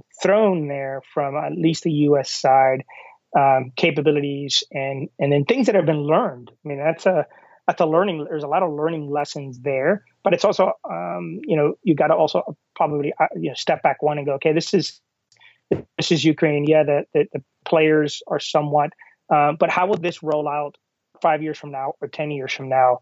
Um, because we need to prepare at least our people. You know, and this is something, as I mentioned to you, that's you know, important to me as a former sergeant major is is looking at, at the force, at the people that are going to do this, uh, and you know, and, and and those that work within special operations and intelligence world, and shaking free, right? This this mindset, this muscle memory of global war on terrorism versus what's going on in Ukraine. Like I don't I don't know yet. Uh, there's some stuff that I am involved in studying it um, and staying abreast of capabilities.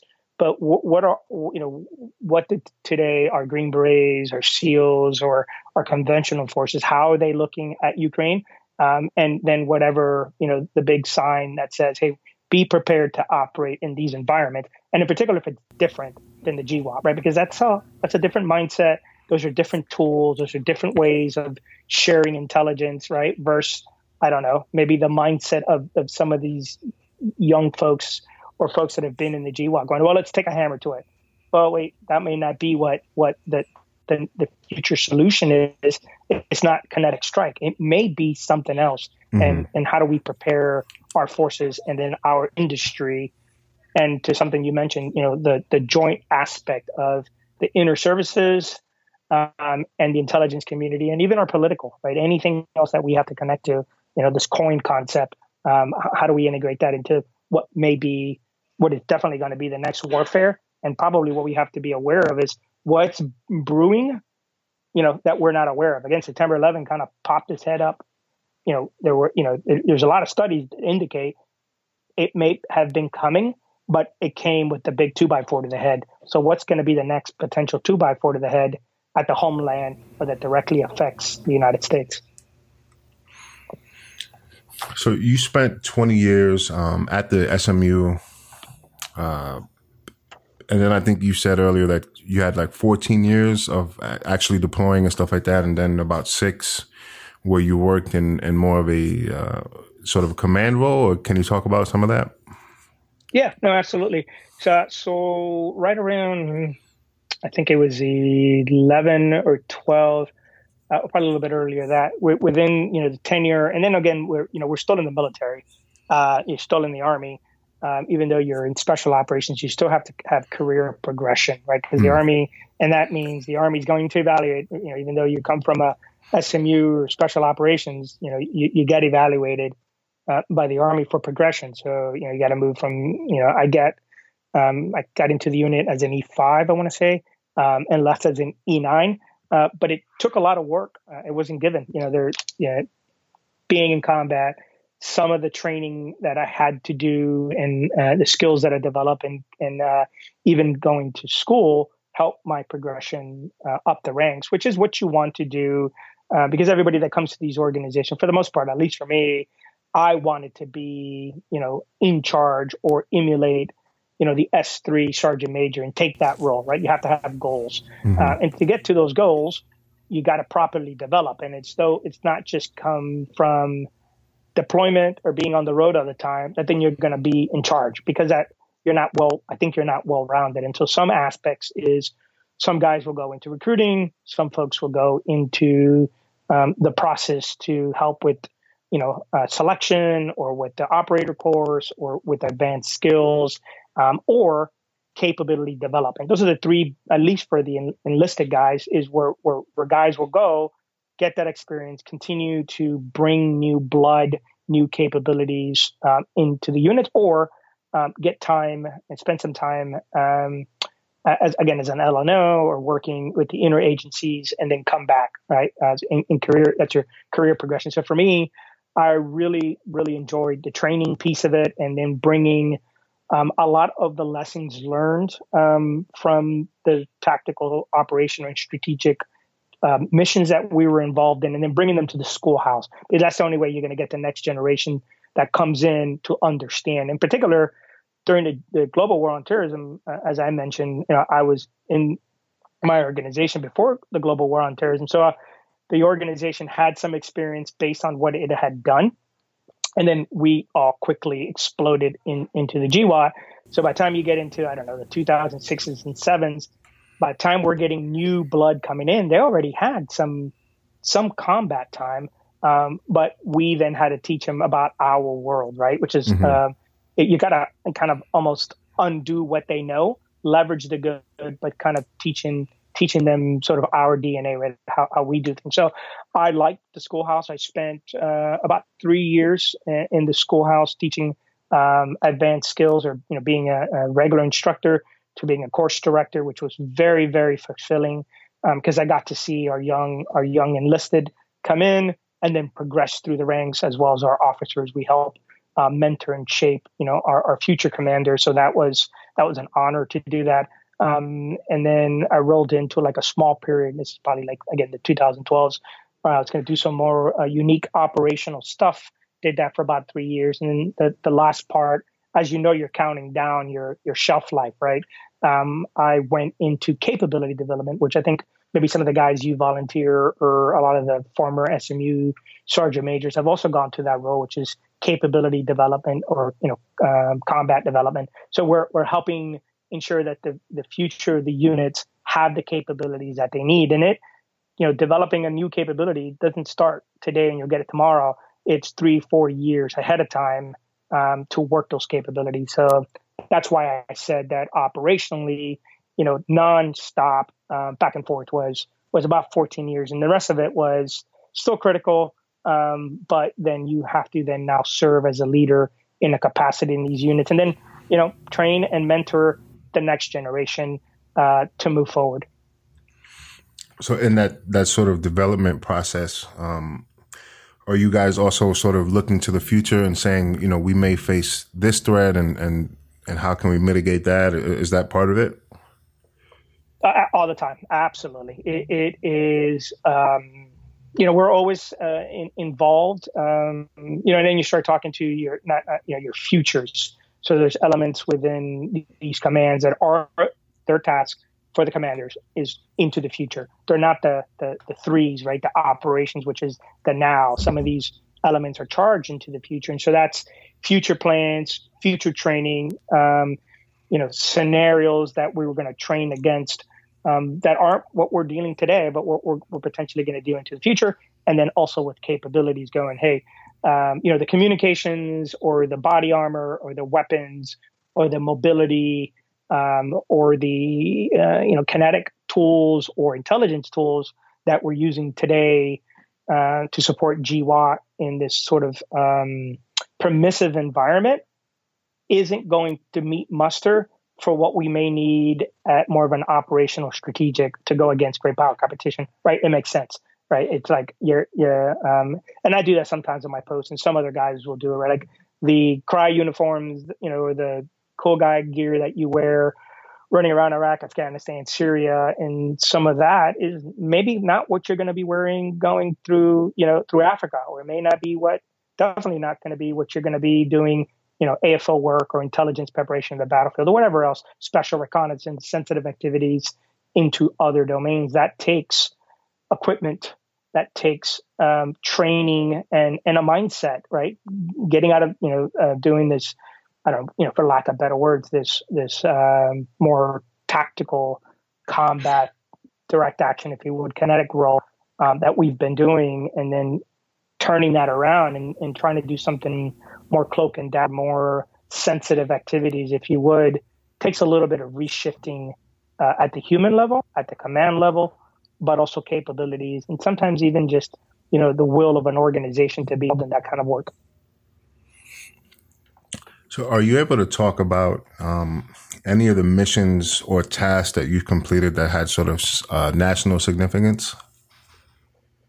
Um, yeah, very briefly, uh, or very kind of light. Um, you know, I, I, I, personally, I've been fortunate, um, as many of my, you know, the guys, the guys and girls that I've worked with, and they've just, uh, you know, I feel sometimes very humbled um, to have worked with some of these giants and some of these professionals. You know, I, I, became the person that I am and, and was successful uh, because of the the men and the women to the to the right of me and and my leaders. Um, you know, so I thank them for that. And so I've just been fortunate of my mentors and, and, those that have sort of pointed me towards the direction and, and, some things that I was given the flexibility to be involved in to, to say yes. Um, and a lot of that is because of just, um, you know, you mentioned it from the beginning that the level of the organizations that we come out uh, from are by design chartered, funded, created because of that need. And so we are, for the most part, always involved um, in activities of, of national significance. Um, and so I've been able to, from um, you know, operational side or from from a tactical side, um, helping you know uh, find those top ten HVTs and and ensure in a variety of of, of manners um, that they got the they got what they deserve for to keep it to keep it simple. Uh, to some of what may you know in, in certain parts not be very sexy, uh, which is provide the intelligence and the illumination um, that led to then understanding at, at, at pretty high political levels of what was really going on because we were involved uh, in that aspect, and that is leveraging. Um, you know, for me is leveraging not only special operations and, and, and what in details in that, you know, uh, sensitive activity, special reconnaissance, uh, in particular to then the intelligence uh, uh apparatuses from SIGINT to human. Um, I've even been involved in in cyber, you know, computer network operations from from early on uh, onset of leveraging um, those capabilities, right? To to uh, enabling the intelligence to inform decision makers and that's huge right it sounds simple it doesn't sound sexy but when when you know as an individual a team an organization you are able to provide that level that a then a decision maker it makes a decision based on your intelligence and your recommendation that's key. Um, to then hostage rescues, right? Those those are the, those are long drawn out ones that um, we've seen. You know, we've we've uh, been able to. I've been able to help um, bring those guys back um, and you know and continue a normal life um, and that's that's amazing. You know the the people wiped off the face of the earth. Yeah it became part of the job but there i think for me personally it's some of the other things that we enabled um, were huge. So i'm sorry about you know about tap dancing around all of it. Um, no it's all right kind of okay yeah hopefully that answers it. Yeah, no, no, I, I appreciate it. Um, to be honest, I I, I would have, exp- uh, you know, maybe expect you to say no, I can't talk about it at all. But you know, I appreciate you being able to give some kind of answer without like, you know, giving up details and stuff like that. Um, yeah, okay, yeah. So, um, so let's talk about some of the the mental health aspects of working uh, in combat or at sort of high levels, uh, special operations, or you know even the infantry, uh, and some of the burnout, um, and and some of the things that you're doing now to sort of address this and and and support your peers. No, I appreciate that. I I, I want to say that first is. Um, many others. So, you know, I, would like to give a uh, whatever shout out to you know guys like um, Crimson, um, Brad Taylor, Tom Satterly, DJ Shipley, hmm. any you know guys that come from the and there's there's a couple of other ones, those guys have essentially taken and gone onto these platforms to share their stories as humans, men, and what that toll, what this toll has been from losing people um, to losing their families to literally sitting at the edge of a bed with a 45 in hand, almost convinced that um, that they were broken. Right? Um, it takes, I think, today I evaluate that as much more strength and just you, got to love these people for doing that than almost the the, the, the heroic thing that they did. Right? Uh, I think this is really where, where where these people are making making uh, their impact um, and so for me, following, I had to I had to find an example, right? Because I came out, uh, you kind of mentioned from an organization that we you don't see a lot of us talking, but I I personally didn't want to lose any more any more unit members, any more veterans. I didn't want to see more families struggle.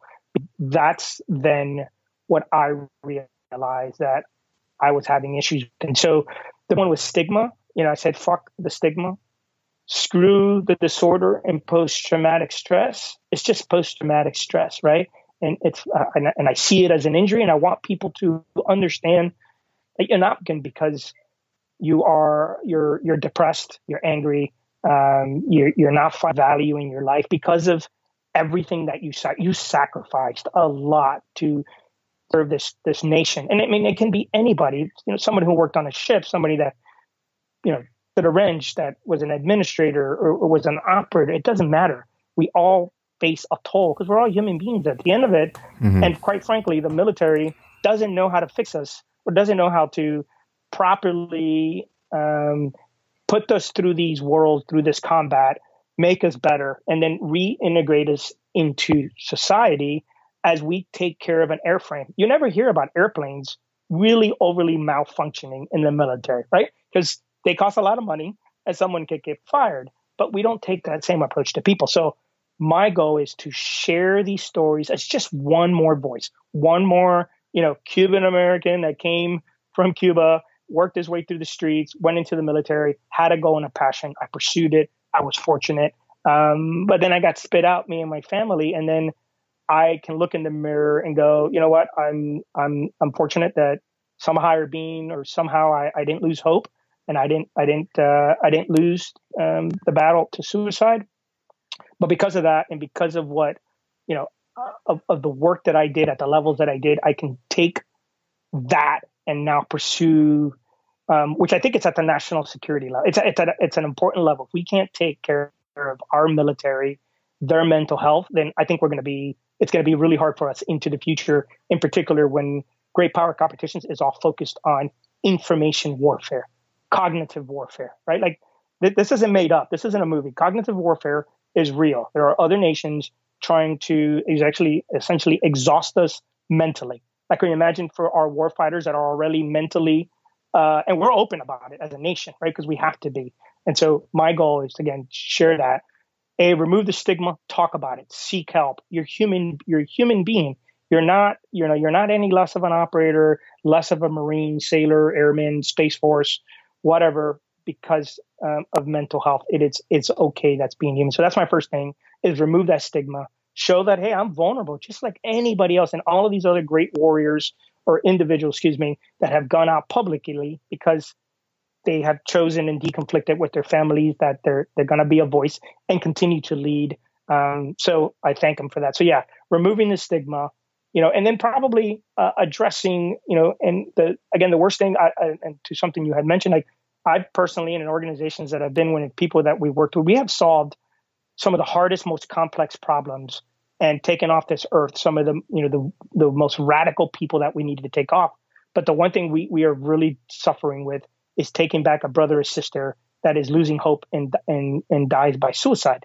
So it for me it is is attacking as best as pro, uh, as possible you know, and curtailing and suicide, and then probably shifting the narrative a little bit um, to you know, hey, mental health and maybe traumatic brain injury. You know, the the uh, to um, you know the global war on terrorism has produced a lot of concussions, a mm-hmm. lot of traumatic brain injuries, because the weapon of the enemy in Iraq, Afghanistan, and in some of these other shitty places, in order to to you know to do unconventional warfare against the U.S. and, and our allies, was IEDs, vests, bombs, booby traps, in just some nasty, nasty shit, right? Where we really didn't even fight regular guns on guns, you know, men mano a mano. We didn't really do that. It was mostly a lot of this. We lost a lot of people because of that, and so that equal traumatic brain injury. I I submit from what I've studied and the people that I work with that it is those traumatic brain injuries that are causing a lot of that cognitive fog, that feeling that I am a failure, that you know post military or, or, or transition at some point in, in their military career, they're just losing that edge. They're not, you know, they're not viable, and so they want to, and and so they think they lose hope that they got to take their lives. And so, um, to wrap that kind of up, you know, thank you for the ability to to share my story, but illuminating that even for me during that that those 20 years, and I and I came into the SMU um, already with a gunshot wound, right from a, a light. It's not even combat; it was more of you know, uh, a skirmish or whatever, if you would. But, you know, I came into the organization with a level post traumatic stress from that. Didn't realize that because then I got into this, you know, speed train, this bullet train um, within the JSOC community in the beginning of the GWOT. But it took its toll on me. And so one thing that I do is introspect. I go back through all of the basically the the operations that you and I just talked about, the cognitive, you know, complexities of some of this work and where I was struggling and being able to share that um, in retrospect, you know, and, and so to, to, wrap it up, I would submit that if we don't, if, if people don't realize, you know, the, the, the hopefully your listeners that are aspiring military, young military guys or guys that are uh, in the service now and maybe struggling a little bit, you know, kind of like that funk, that it, it's okay to realize that maybe they're struggling uh, from some of this cognitive and and and, and to seek help um, so they continue to serve or once they get into the military that they're optimized and prepared to deal with the complexity of unfortunately this ever-changing warfare yeah you mentioned a couple of names um, uh, dj shipley in particular uh, tom satterly i interviewed him before uh, there was a another unit guy his name is tom spooner i don't know if you know him um, yep, yep, yep. He does phenomenal work with uh, Warriors Heart uh, down in Texas, I believe, and yep. and he does all this great work uh, to try and help guys who are uh, experiencing issues, or that's a, a, physical sort of TBI and or uh, you know PTS, uh, you know things like that. But um, so Tom Spooner, he had seen a ton of combat as an assaulter and a sniper. Um, I think mostly in Iraq. And uh, before I started this podcast, uh, I was watching an interview with him, and um, he mentioned in the interview that you know he he'd gone through a I don't know exactly what the time period was, but he had a, a, a period where he was struggling mentally. And he mentioned that it was easier for him to be, you know, in the middle of Iraq in a, a nasty gunfight or something than it was to be at home with his family on the couch, like watching TV or something.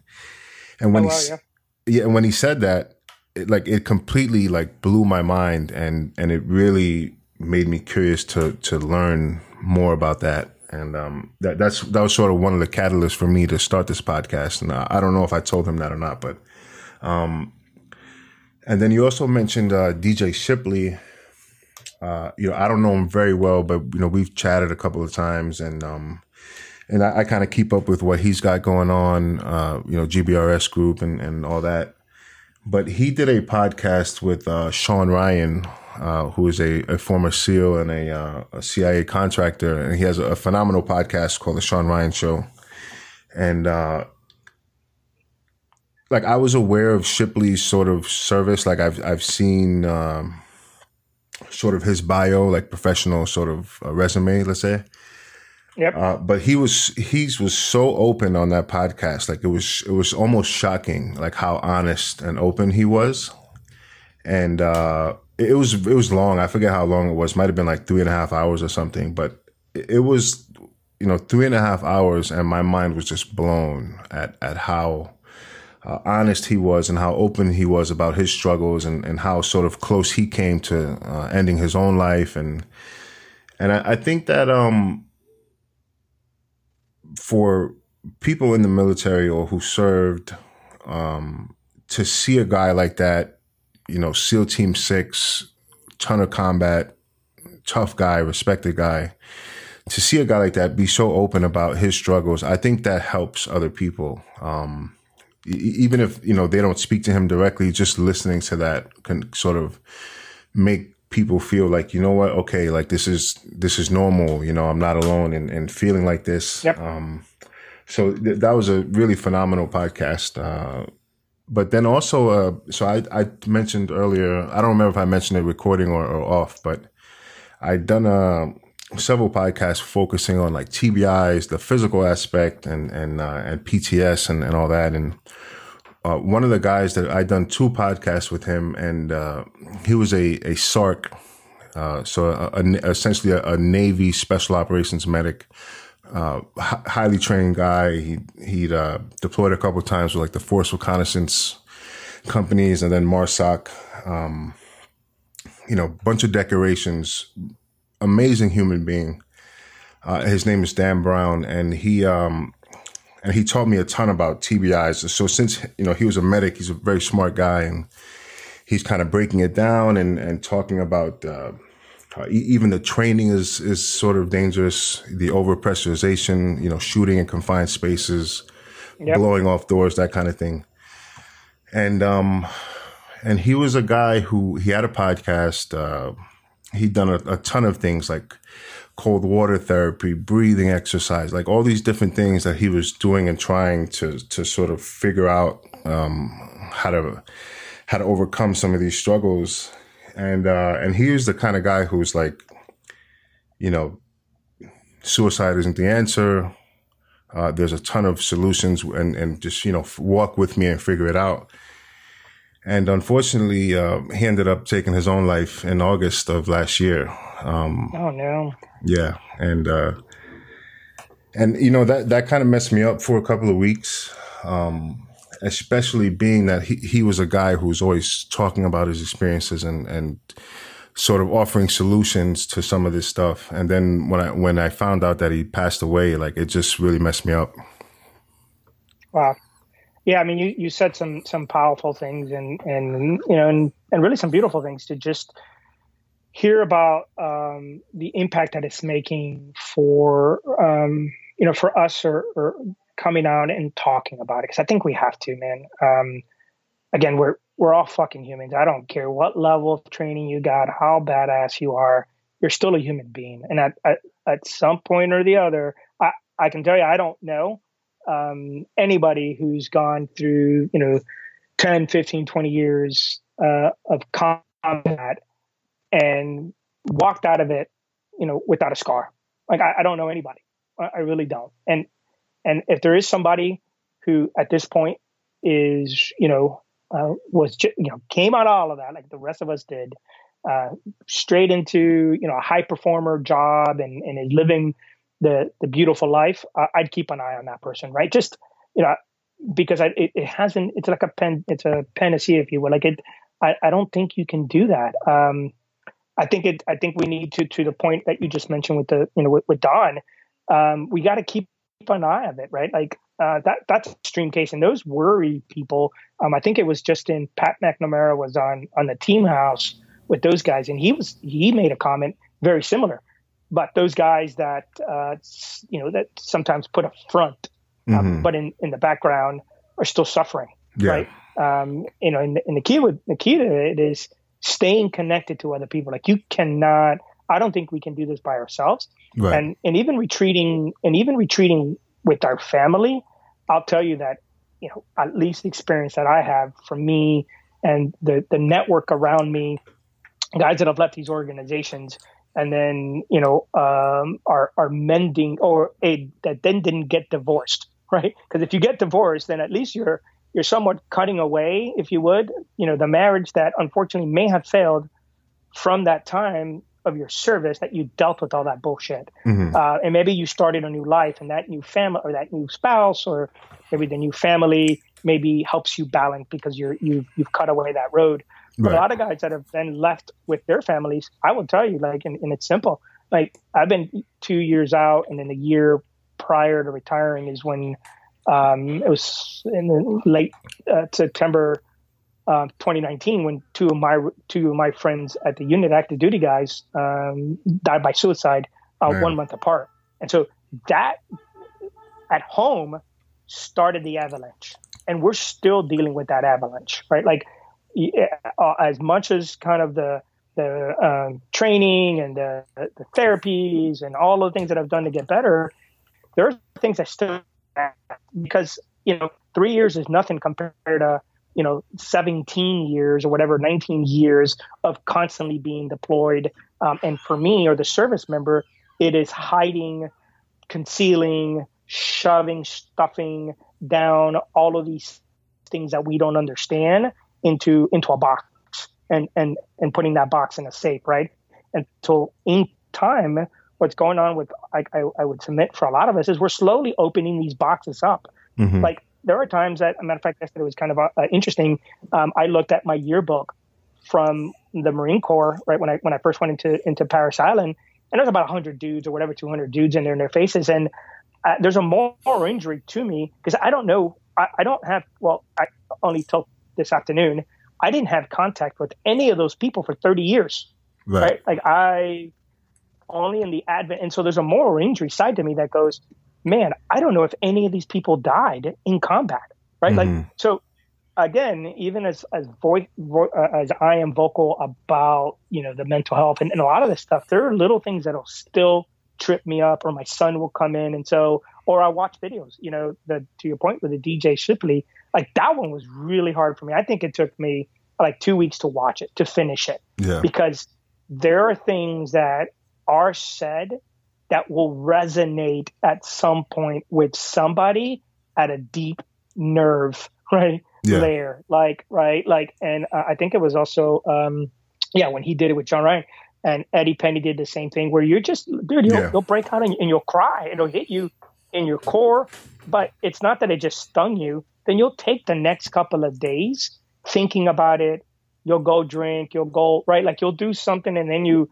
you open up and you're like, well, let me try to process, let me try to process that feeling or what I've been shoving away because it manifests, you know. So anyway, um, I, I think the key is hopefully we we see more more of, of these guys and women, you know, men and women who've been in these situations, and and I would submit it's also not only you know the military guys. There's a lot of intelligence professionals or guys that have crossed both sectors, right? Guys that have come from special operations, went into the intelligence community, um, and they themselves are also suffering. There's a lot of suicides in the intelligence community, you know, right. by case officers and and guys who've done uh, special special activities, uh, um, you know, support or or or, or uh, intelligence officers that are also unfortunately it's hard to do. And so I think the more we talk, the more you know podcasts like yours are, are, give us the ability to share the story, highlight you know the successes and the failures, but what we went through it,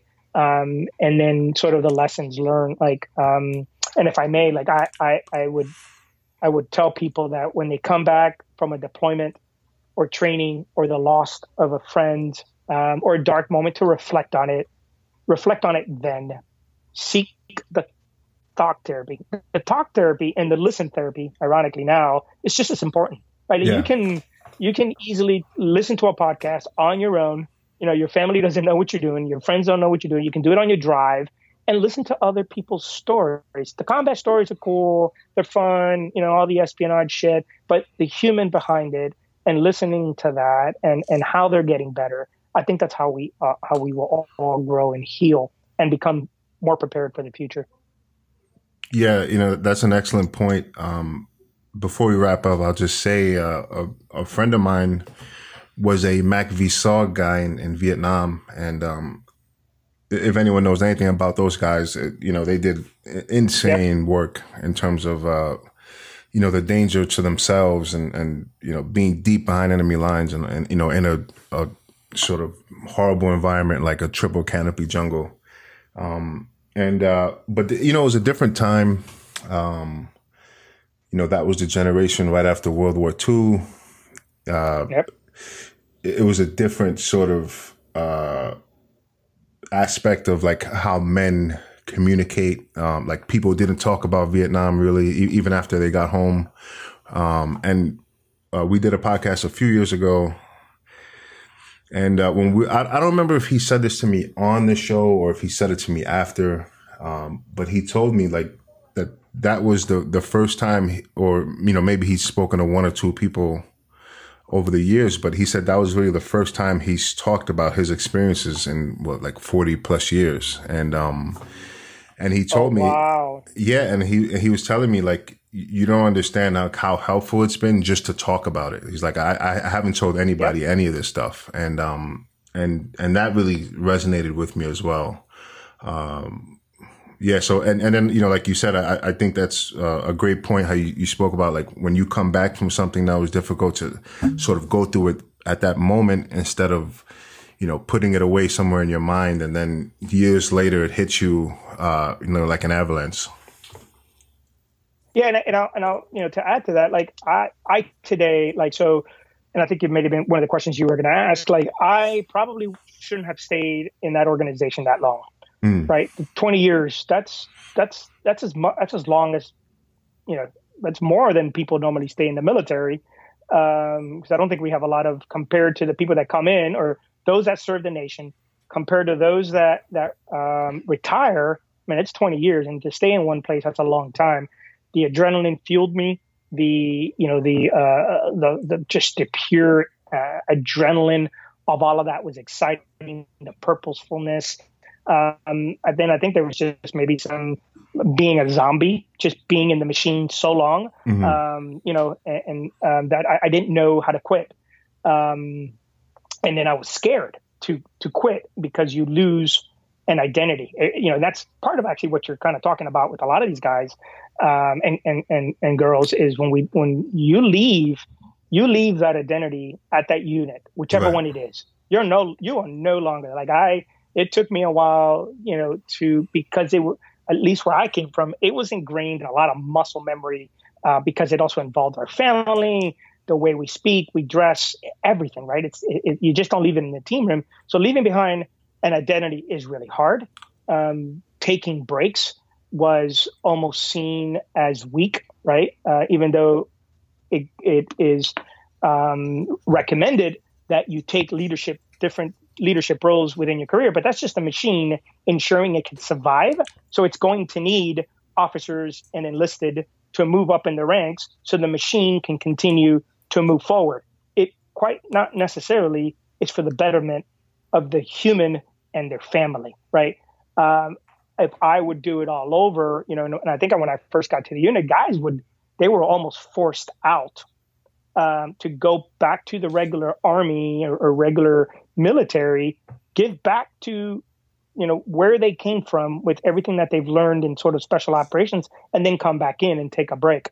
Uh, unfortunately, that that that knowledge kind of went out the door. I think in the in the GWOT, and then we, we didn't have enough numbers. We couldn't keep enough people because also I think past 2006 there were so many people quitting um, for a variety, either financially they were getting really good contract work, their families were divorcing them, or guys you know probably saw the light and left. But so I probably I probably should have left. Um, so I'm not having to deal um, with with some of that uh, aftermath. But hopefully, into the future, they can you know redesign things to take into consideration uh, because it isn't it is a big investment um, to you know uh, um, recruit, assess, train, and maintain these people, and especially now into the future, we're going to be teaching these operators and some of these specialized um, you know jobs in the military more and more and more and more um, tools. We're going to give them more tools that the the industry, you know, the commercial side is going to want them.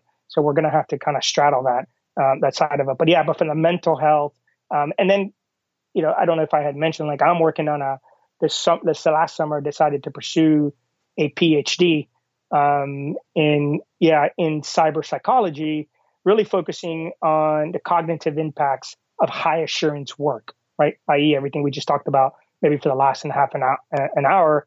A two points is how do I give back um, in in my research to the community to identify some of these hard topics, you know, like occupational stress, moral injury, traumatic brain injury, post traumatic stress, um, you know, longevity of, of operators and their families. Um, so yeah, so I appreciate that that opportunity. yeah, no, that's awesome. Um, yeah, that's phenomenal. So, so yeah, it was it was really great to talk to you. Um, I, I, thoroughly enjoyed this. Um, so if anyone listening wants to sort of keep up with you or or check out what you got going on, uh, where can they go to do that? Like online? Oh, I appreciate that, John. Yeah, so right now it's uh, mainly on Instagram. It's uh, you, know, you can either Google or search for my name, Eric Miades, or Echo Nine Axiom. I did have another account um, on IG, which was Echo Nine Hopes, but I deleted that one. That one was supposed to be specific more just to people that didn't want to see anything with um, sort of uh, guns or or combat training. But um, the more the channel grew, the harder it's become to maintain connected with people. So right now I'm trying to focus on Echo Nine, pushing out sort of, you know, in bits and pieces my message, uh, and, and actually much more so on pointing to other resources, like you mentioned, Wounded Warriors, uh, All Secure, and uh, uh Military Special Operations Family Collaborative. So uh, uh, Instagram is one of them. And then if you do have a professional side, the individual does. And I'm on LinkedIn. Normally takes me a little bit longer to vet that someone is real on LinkedIn, um, but you can reach me there. Um, but yeah, those are the, the two best ways right now, um, or through or through MSOF, Military Special Operations Family Collaborative, which is um, I recommend people who want to see, you know, um, the ecosystem of all of those other nonprofits that work together. You can go to uh, to uh, MSOF see the information there, and you can also email me from there. But thanks for that opportunity to share some contact points. Yeah, yeah, absolutely. Um, uh, yeah, it was great talking to you, man. Uh, and I, I, know the the audience, you know, they love to hear from guys, uh, you know, with your sort of uh, level of experience. Um, so they'll find value in that. And, and like I said, I appreciate you coming on, and I want to thank you for your service as well. Thank you, John. I appreciate it, buddy.